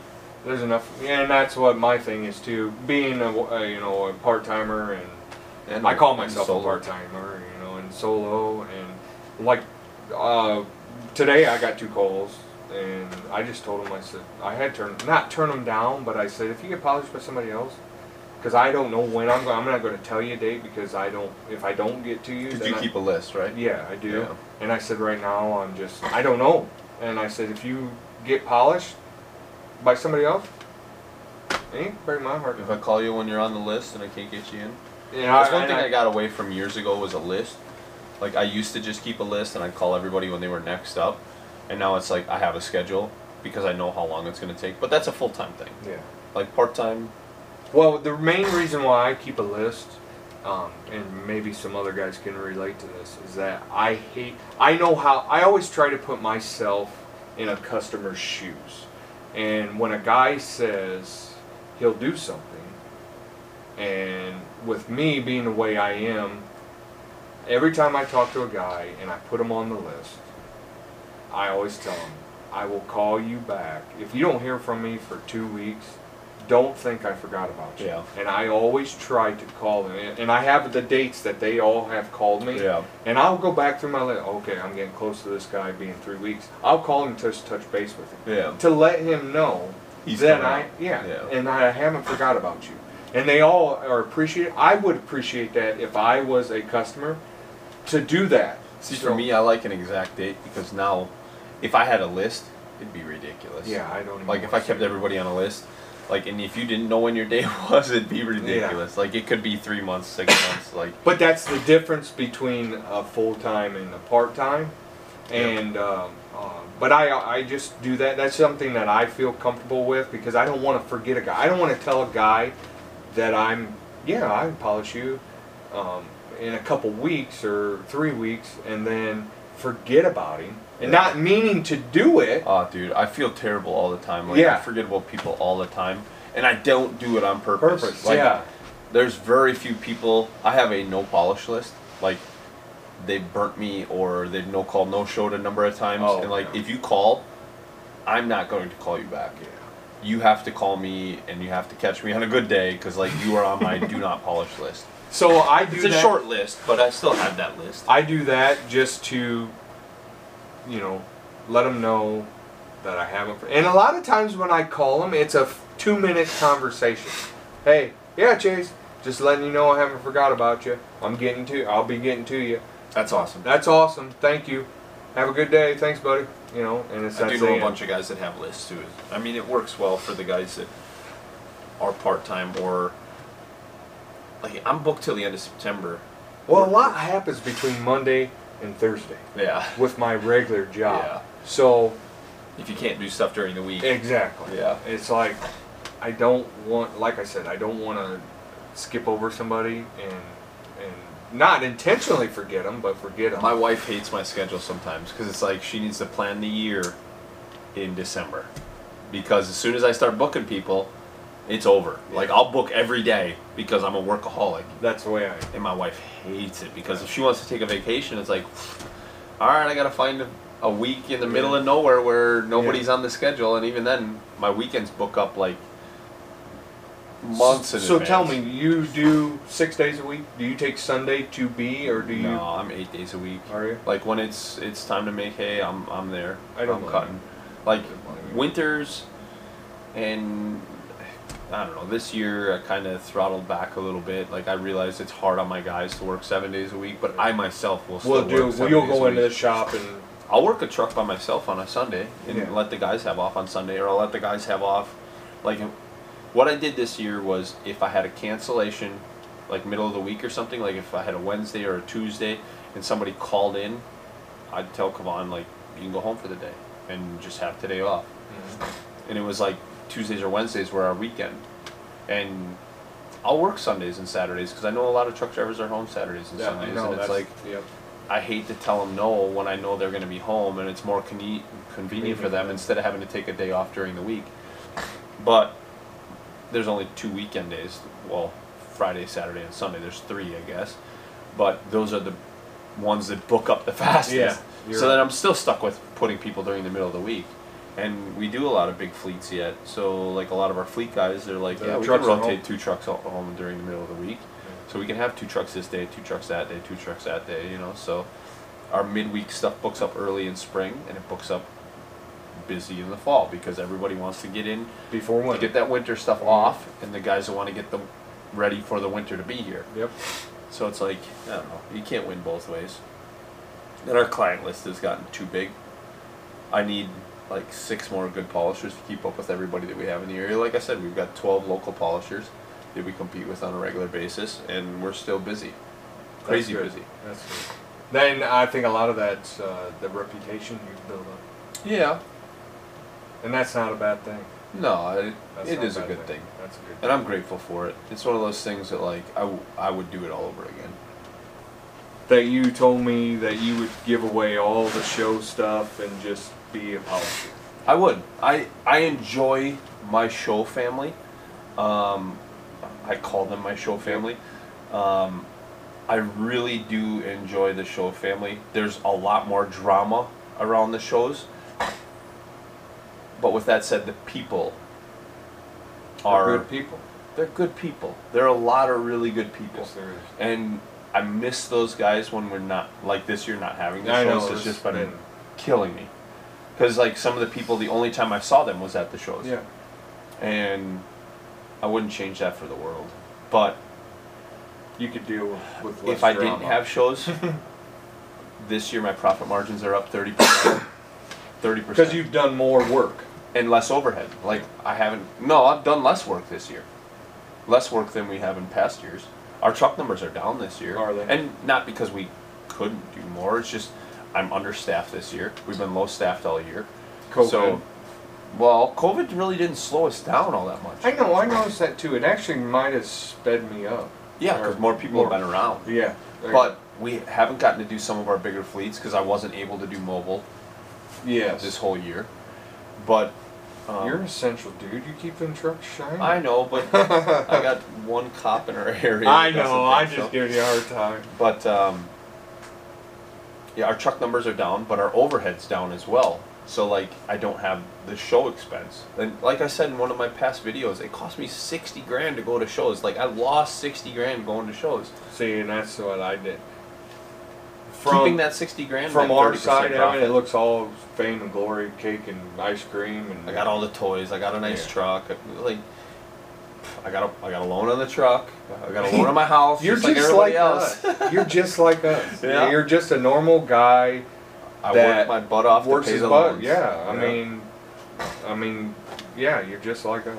It's just that's all there is to it. Like we're all we're all in that daily grind. You know, some of us got loans. Some of us were able to pay it cash. I was not one of those guys I'm that was able to pay it cash. I I'm- didn't. no, My my dad didn't give me my business. My my parents didn't give me a giant inheritance, and no. I had to start this thing on my own with two hundred dollar paycheck that I had when I left the truck wash. Like I started this thing on two hundred dollars. Like that's That's about what I had. No, I probably had more than that because I bought all the wrong buffs. so I probably had more than that. And my wife was like, "See the credit card bill, you know?" And she's like, "Oh, what are you buying?" Dude, my wife used to run and pick supplies up for me. Like she did. I'd be at a job site and like, ah, I need like two bucks today. Can you go get some for me? She's like, yeah. Can I stop by and get some cash? Like, uh, My wife I'm would not do gonna that. get paid until tonight. But she was seeing, you know, I wasn't doing it for money back then. I was doing Yeah. it for my own truck, and Yeah. she'd see a hundred dollars in buffs, and well, she didn't know what they you're were. spending this money on yourself. yeah, and she's what? like, "What are you buying?" And I'm like, uh, "Stuff to polish my truck." Are they reimbursing? No, you know. yeah. It's like, and I was buying the wrong stuff. I actually, pro- I still have the first bar that I ever bought. Really? Yeah, the Zephyr Blue Bar. I Really? Still got it. Yeah. yeah. I'd have burnt it up somewhere. It's Uh-huh. actually not a terrible bar. Well, I just thought I'd keep it for a moment. You know. it, it caused me a lot of headaches. I've got a lot of my first stuff.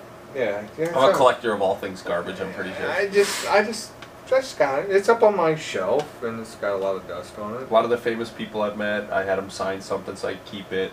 Mm-hmm. Um, I have Craig Hurd from Hurd Built owns all the first yes. bottles of my new yeah, I was gonna say, yeah, yeah, yeah. When I was talking about developing my own, he's like, Evan, I want the first bottles. And I'm like, no, first bottles are going on my shelf. He's like, no, no, I'll buy them. He's like, I just want to be able to say, I have the first. he's one. like, I want to support you. He's like, I want to be able to say I have the first ones. And I'm like, I don't know if I want somebody else. So do you have got number that. twos? I do. I mm-hmm. have all the number twos sitting on my shelf. And he, he jokes around that he's going to sell me back the number ones that he wants to retire. And I'm like, no, honestly, you can keep them. I, I appreciate the support. And I, I'm very grateful for his friendship and his mentorship. Um, he's been a he's been a good role model in my life the, this last year and a half. In a time when I needed an extra person in my life to kind of help me through. It's always good to have them people. He's gone through a lot of the same situations I went through, so it was kind of nice to have that guy that had that experience to be able to help me through that situation. So, Craig, I hope you're not listening to this because it'll inflate your head even more, and I won't be able to get you in or out of anywhere. Uh, But no, I, I, I think it um, think it was great, and yeah, he holds all the number ones. And anytime we release a new product, it's, he wants it. it's part of his deal that I have to. You just send it right one. to him. Yeah, we right just send him a bill. He cuts me the check. It's like, yeah, whatever. It is what it is. Then you signed it too. Yeah, and he told me I had to write number one on the bottom so that it was? Legit. legit, and I had to sign it. So That's pretty cool though. he buys number one and number three of every bottle, and then he uses number three in his inventory. Sweet. So he is officially owned, And All the number ones. twos. and I've got all the number twos sitting on my shelf at home, except my glass cleaner. That I have number one because that was made. That was before. that was made before Craig. Yeah. before I even knew who Craig was. How did you meet him? Um, crazy story. Um, I did that how to properly wash a UTV video, Oh yeah. and we kind of did it as a joke. Um, because I, I thoroughly love wa- I love washing stuff. Like, my original passion was to wash. Like, I had no interest in metal polishing at all. Because that's what you did. You what washed did. trucks. I did that since I was I don't know I think I gave a business like um, not a business license but a worker permit at like 13 and I started working in a local place at like it was either 12 or 13 and that was the only thing they'd let us do because we were young kids they'd only let us wash so that was my first passion and that passion fell through all the way through That was my first job too. washing Yeah, at a car dealership. That's I funny. Hated every minute of it. Oh, I love. I still love washing.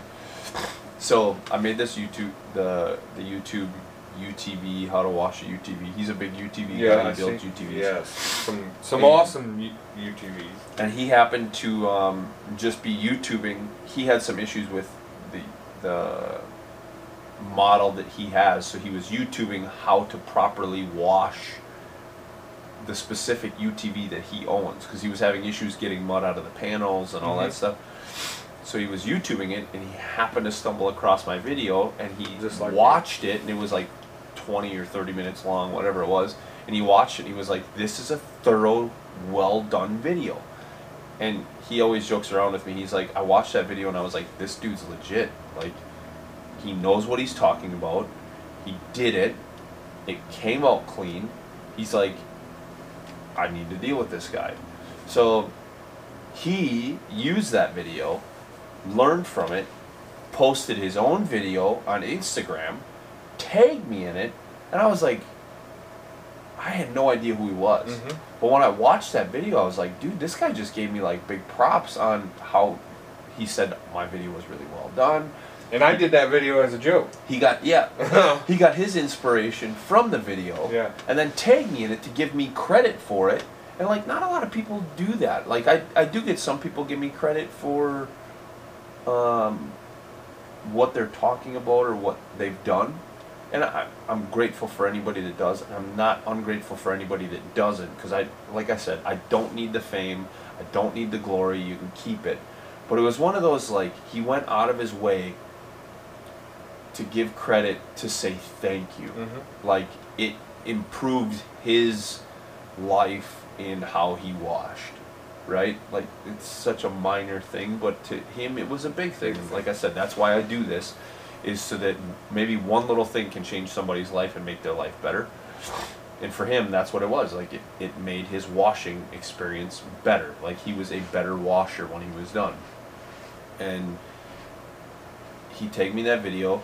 I reached out to him on his post. I i commented on it. I was like dude killer video. Well done.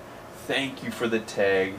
And then i dm'd him and i said dude if you ever need anything any product questions anything here's my cell phone number and i sent him my cell phone number much like i do with a lot of other people Yeah. and he sent me a thank you. He's like, dude, I can't believe you just gave me your personal cell phone number. I'm like, I give everybody my personal cell phone Yeah. number. It's posted on every social media account I have. So Yeah. it's like it's not a big secret. Yeah. But I'm like, I, I'm I'm glad to help you out. If you ever need it, reach out. I will help you out. He just happened to be going to Daytona.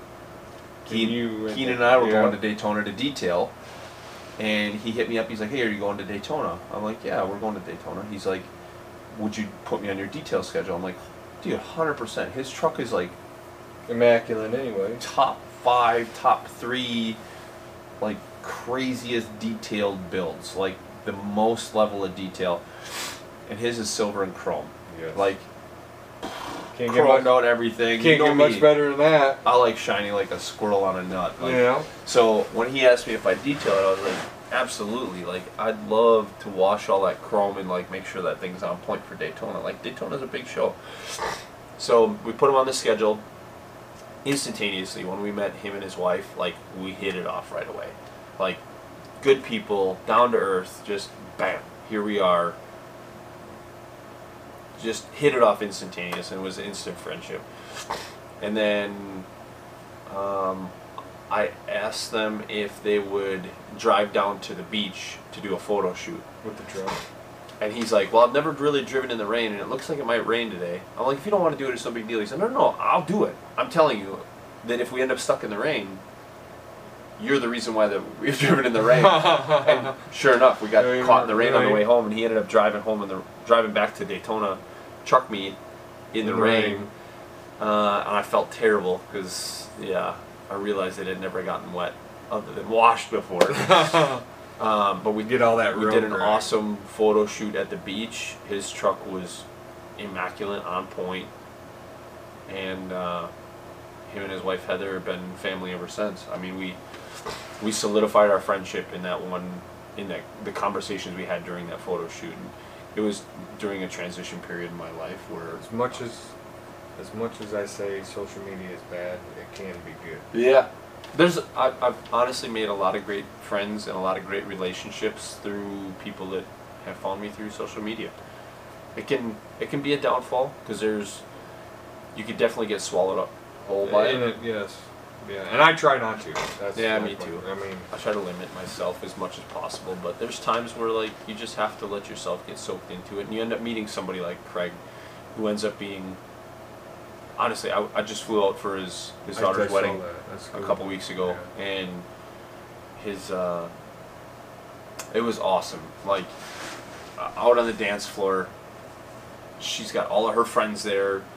He's got his friends there, and like their whole family. We were all just dancing together, just us for like a couple songs because it was Yeah. like we were reliving some of our time that we had at Vegas at SEMA last year. And it was like Craig took a picture and he sent it to me. He was like, out of all the people here, my family was focused on you for that minute. I'm like, no, like, I appreciate that because like I know they all treat me like family. Yeah. I try to treat them all like family.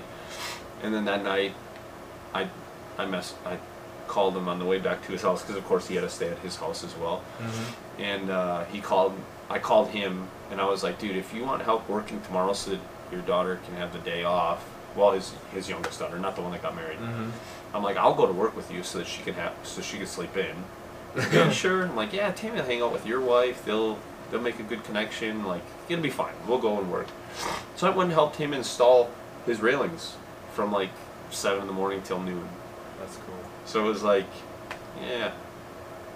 He calls all the time. He actually, I saw he just texted me. Did he just text you? I wondered if uh, somebody knew. yeah. But it's, yeah, that's I just I just wondered that uh, he seems like uh, I follow him. He called yesterday just to check on me because all this stuff that's going on in Kenosha. Uh, yeah. Jeez, Like- Louise, dude. Yeah, he called just to check. well. I'm gonna probably call you and make sure you make it back home because Yeah. you got to drive right through this stuff. he's like, I don't know how far that is from you. I'm like, yeah, it's probably like an hour and 45 minutes, almost two hours. So it's like, it's not close. Well, it's in Milwaukee now too. yeah, I saw that. We'll be driving through it, and we'll be driving through it in the day. So it won't I know, a that's deal, but, you know, it is what it is. Well, I'm good. I mean, you've answered all my questions. Well, I appreciate you being on, and uh, I know we got a lot of really good content, and I hope some of the solo polishers, um, and any, any polishers in general, I hope they get some good information out of some of the stuff that you brought up and some of the topics that the two of us had brought up together. And uh, I think there was a lot of good information in this one as well, and I'm proud to have had you a part of this. I mean, you've become I'm proud to be a part of it. you become a good friend and you become part of my family. So I, I appreciate you taking the time to do this. I know it was probably about two hours worth already Yeah. when you could have been I, sleeping. well, I already warned you about that. I could keep going. So Me too. I hope to have you on again uh, sometime in the future. Hopefully with a collaboration, maybe at the shop during like Waupun I hope. Truck Show. Uh, I'd like to have you up one of these years for Waupun Truck Show week when all the boys are in town anyways. Nebraska, um, Zach and Parker and Keenan. I'd love to meet all them guys. I'd, lo- I'd love to have you up and just shoot the breeze with all of us together in one That place be because cool. those guys are awesome people, and um, I want to do a group conversation podcast. I know it's going to get hectic because there's so that many would voices going be on. Uh, but I think it'd be fun. Your Nebraska boys had me wild. laugh. They had me laughing They're wild. when I listened to it. I loved it. It was good. I'm not as funny as them, but Yeah. you get me going, I could probably keep up with it. Oh, I bet. That's what I mean. Is I think it'd be fun. So I'd like to have you on again if you'll if you'll if you do it. Oh yeah. And uh, no, I appreciate you being on this time because we got a lot of good, a lot of good content and It was a uh, good couple days. a lot of good information. Good couple days. But awesome. We'll leave it there and we'll, we'll see you on the next one. Yes, Thank you, brother. Thank Appreciate you. you. that was awesome.